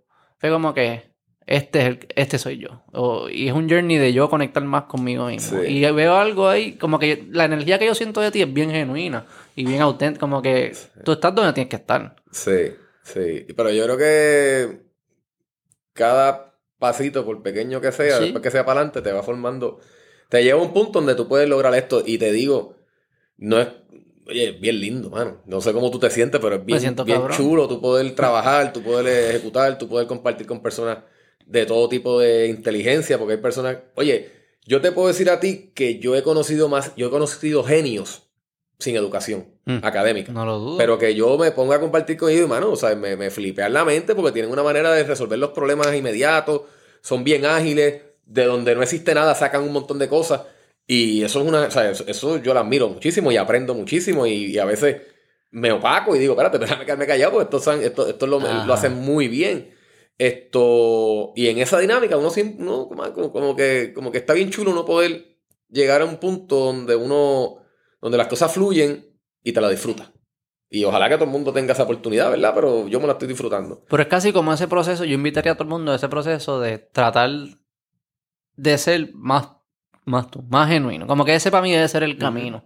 Como dicen, como que tratar de ser más feliz y eso, como que para mí eso a mí nunca me ayudaba a entenderlo, no sé qué significa, qué es feliz, Sí. qué... ¿En qué punto, en qué punto llegaste? ¿En qué punto te quedaste Sí. corto? Pero hay algo como que tú sabes que dentro de ti vive una versión que es mejor, que a ti te gusta más, que es más auténtica. Búscala, conecta con esa y trata de vivir la vida siéndole fiel a esa versión. Como que esa, esa es el, como que... Y la- mano, yo creo que también de la gente que tú te rodees influye mucho. Sí. O sea, si tú estás rodeado de gente tóxica, de gente que, que tal vez. Oye, personas que hablan negativo, simplemente que, que digan, ah, yo no voy para allá, esto, eso no me gusta, ese tipo de cosas, Sí. si uno se pone a analizar y hay un patrón con seres humanos así que, te- que consistentemente hablan de esa manera, debes analizar si realmente esa persona Sí. te está añadiendo o quitando porque, porque Sí. se siente. Yo soy así, fíjate, Sí. yo soy de los que dicen no voy para allá. No, no, no. No, pero viste, No, pero, pero- relajando, no, pero es, Sí. sí. yo entiendo lo que tú dices, o que no se puede, o que todo es culpa de, como que a mí lo más, la que más a mí me, me molesta es como que le echan la culpa, al siempre está echando la culpa al- a otros. Exacto, que, el, mira, el no, no. gobierno, a aquel que hizo ¿Qué vas a hacer tú hoy, mañana? ¿Entiendes? Como que yo sé que la, no Mira, vamos a arreglar los huecos nosotros, pero ¿qué vas a hacer mañana? Sí, yo, yo ahora mismo, a we speak, estoy pasando por un momento bien difícil Mm. en términos de lo que te expliqué de, del recruitment, o sea, de, de gente para laboral y cosas de esas. Y me estaba sobrecargando bien brutal, hermano, que ya yo, o sea, iba a casa y a mí nunca me... Ese, ese viaje de una hora para vuelta a casa, Sí. pues me ha gustado mucho porque yo iba a casa a compartir. O sea, tal vez cansado un día que otro, pero no llego con problemas de trabajo. Últimamente me estaba trayendo eso para casa y mi esposa me apoya y me dice... Y, y me da consejos y, y, y, y- y lo que he hecho en esta semana ha sido, yo hoy tengo que acabar mejor de lo que acabé ayer. Mm. Por más pequeño que sea el paso, porque ya llega un punto donde uno se está consumiendo un nivel de que tú vas para abajo. Mm. Y si, ¿sabes? si tú permites, por lo menos yo, si yo permito todos el los momentum días... es importante. Si Sí. el momento va para abajo, va para Si el abajo. momento va para abajo, todo te sale mal. ¿sabes? Tú no tienes chance de salir del problema porque entonces está- el problema se está convirtiendo en algo personal y, al ser personal dejas de ser objetivo y si dejas de ser objetivo la vas a cagarle en algún momento. Yo hablé con Carlos Delgado. Mi Ajá. primer podcast fue con Carlos Delgado. Nice. Y hablamos de, de eso, de cuando las cosas van bien, él decía, mano, yo veía esa bola y yo sabía que se, ¿sabes? Yo le iba a mandar para el carajo. No, no habla así, solo fui yo el que Sí, sí, le, sí. le iba a dar un honro. Pero cuando las cosas van mal, y a todo el mundo en la vida y a los atletas, ahí lo que es el slump del atleta, lo que sucede es que, y esto, mira a ver si, si, si resuena contigo, cuando vas bien, tú no estás pensando las cosas, estás- están pasando, estás confiando en tu intuición, lo que sea, estás en lo que le llaman el flow. Cuando estás en un slump, estás pensándola. El el reto que él decía que tiene el slump de un, de un atleta, y yo me, me identifico con esto, es que tú estás pensando en no pensar. Dice como que, ah, pues tengo que pensar en no pensar. pero, Sí, pero sí, estás sí, pensando. estás pensando, y entonces se convierte este ciclo que te empieza a consumir esto. Mentalmente, muchachos. Y es casi como que él decía, tú lo que tenías, lo que yo tenía que hacer era como que ir a pararme a batear y si me poncho, olvidarme de eso y como que tratar de no tener memoria, básicamente es lo que está. Como Sí. que, que lo que pasó ayer no afecte lo que posee hoy. Y es aceptar, lo que hay. ¿sabes? Como que aceptar que no hay gente, ok, Ajá. pues ¿qué vamos a hacer? En vez de Sí. estar gritando culpa del púa, culpa de lo que... que No, que- exacto, que eso no que resuelve como nada. que esto es lo que hay, que, que esa ha sido tu mentalidad, fíjate. Sí. Quizás como estoy viéndolo en micro, ¿verdad? Porque está pasando ahora, pues está esto, pero quizás esto pa- también pa- tuviste días así después de María o del otro, donde estaba sobrepensando. Sí. No sé, me parece curioso cómo él lo, él lo presenta. Pero si la intuición te ha llevado a donde, a donde, a donde estás ahora, no hay razón para que porque algunas cosas no salieron bien, empezar a second guess todo lo que es tu intuición. Como Ujú. que eso... Sí, lo que pasa es que cada, ca- cada paso que uno va dando se convierte en, en- en un poquito más complejo. O sea, porque ya tú tienes la tú vas haciendo Sí, la zapata, sí. pero si quieres seguir subiendo piso. Eh, Empieza a conectar. eh, es Exacto. Miras para atrás y esto no hay forma de... de- de- Y, y a veces uno dice, diablo, eh, me siento que este, la intuición me dice que este es el step, pero ya es más grande de lo que estoy acostumbrado.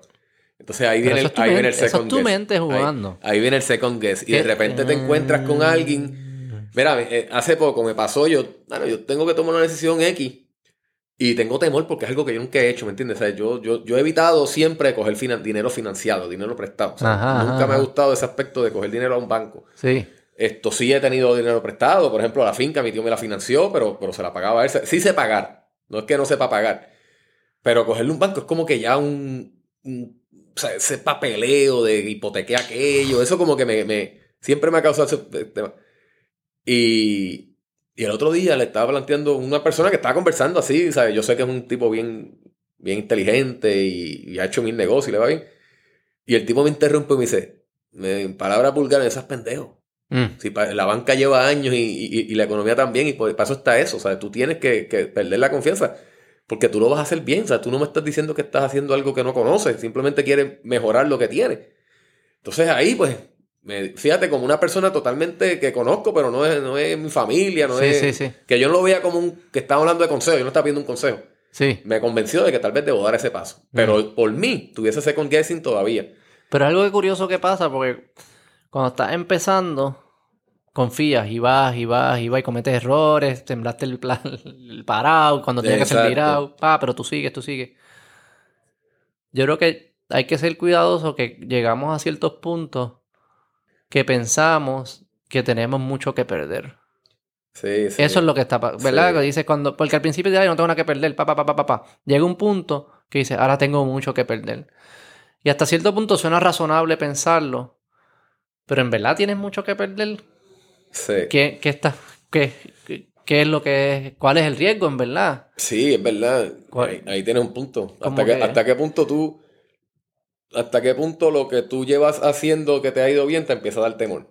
Exacto. empiezas a hacer Yo creo que eso. es eso, es, es Sí. un temor. Y es por eso, porque tú dices, diantre, yo, yo voy, voy a un buen pace para que me vaya a poner a inventar. Sí, pero lo que Esto- llegaste ahí es porque no le tenías miedo. Exacto. Eh, Es, es ese. Exacto, esto. sí. Es, es un pensam- una manera de verlo curiosa, fíjate. Sí. Y tienes razón, ¿sabes? Posiblemente ese es el... Eso fue el coquito. este. Eh, sí.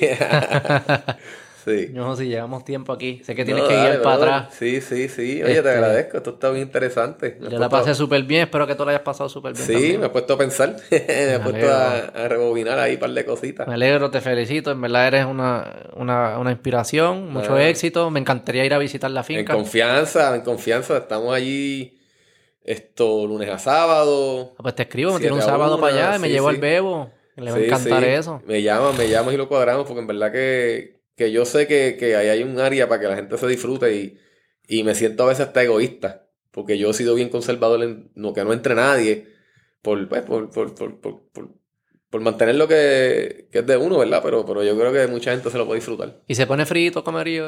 Ahora bajó, ha bajado menos de 70 ya, pero Ah, baja a veces, está baja, el, el viejo mío vive al lado de la finca que tiene un termómetro de eso, Ajá. o sea, de- digo yo que no le falta un reloj ni un termómetro allí y he bajado a 55, Ah, qué 54. rico. Sí, ah, sí, pues vamos sí. para allá con abriquito. Se ve pitorro allí bueno.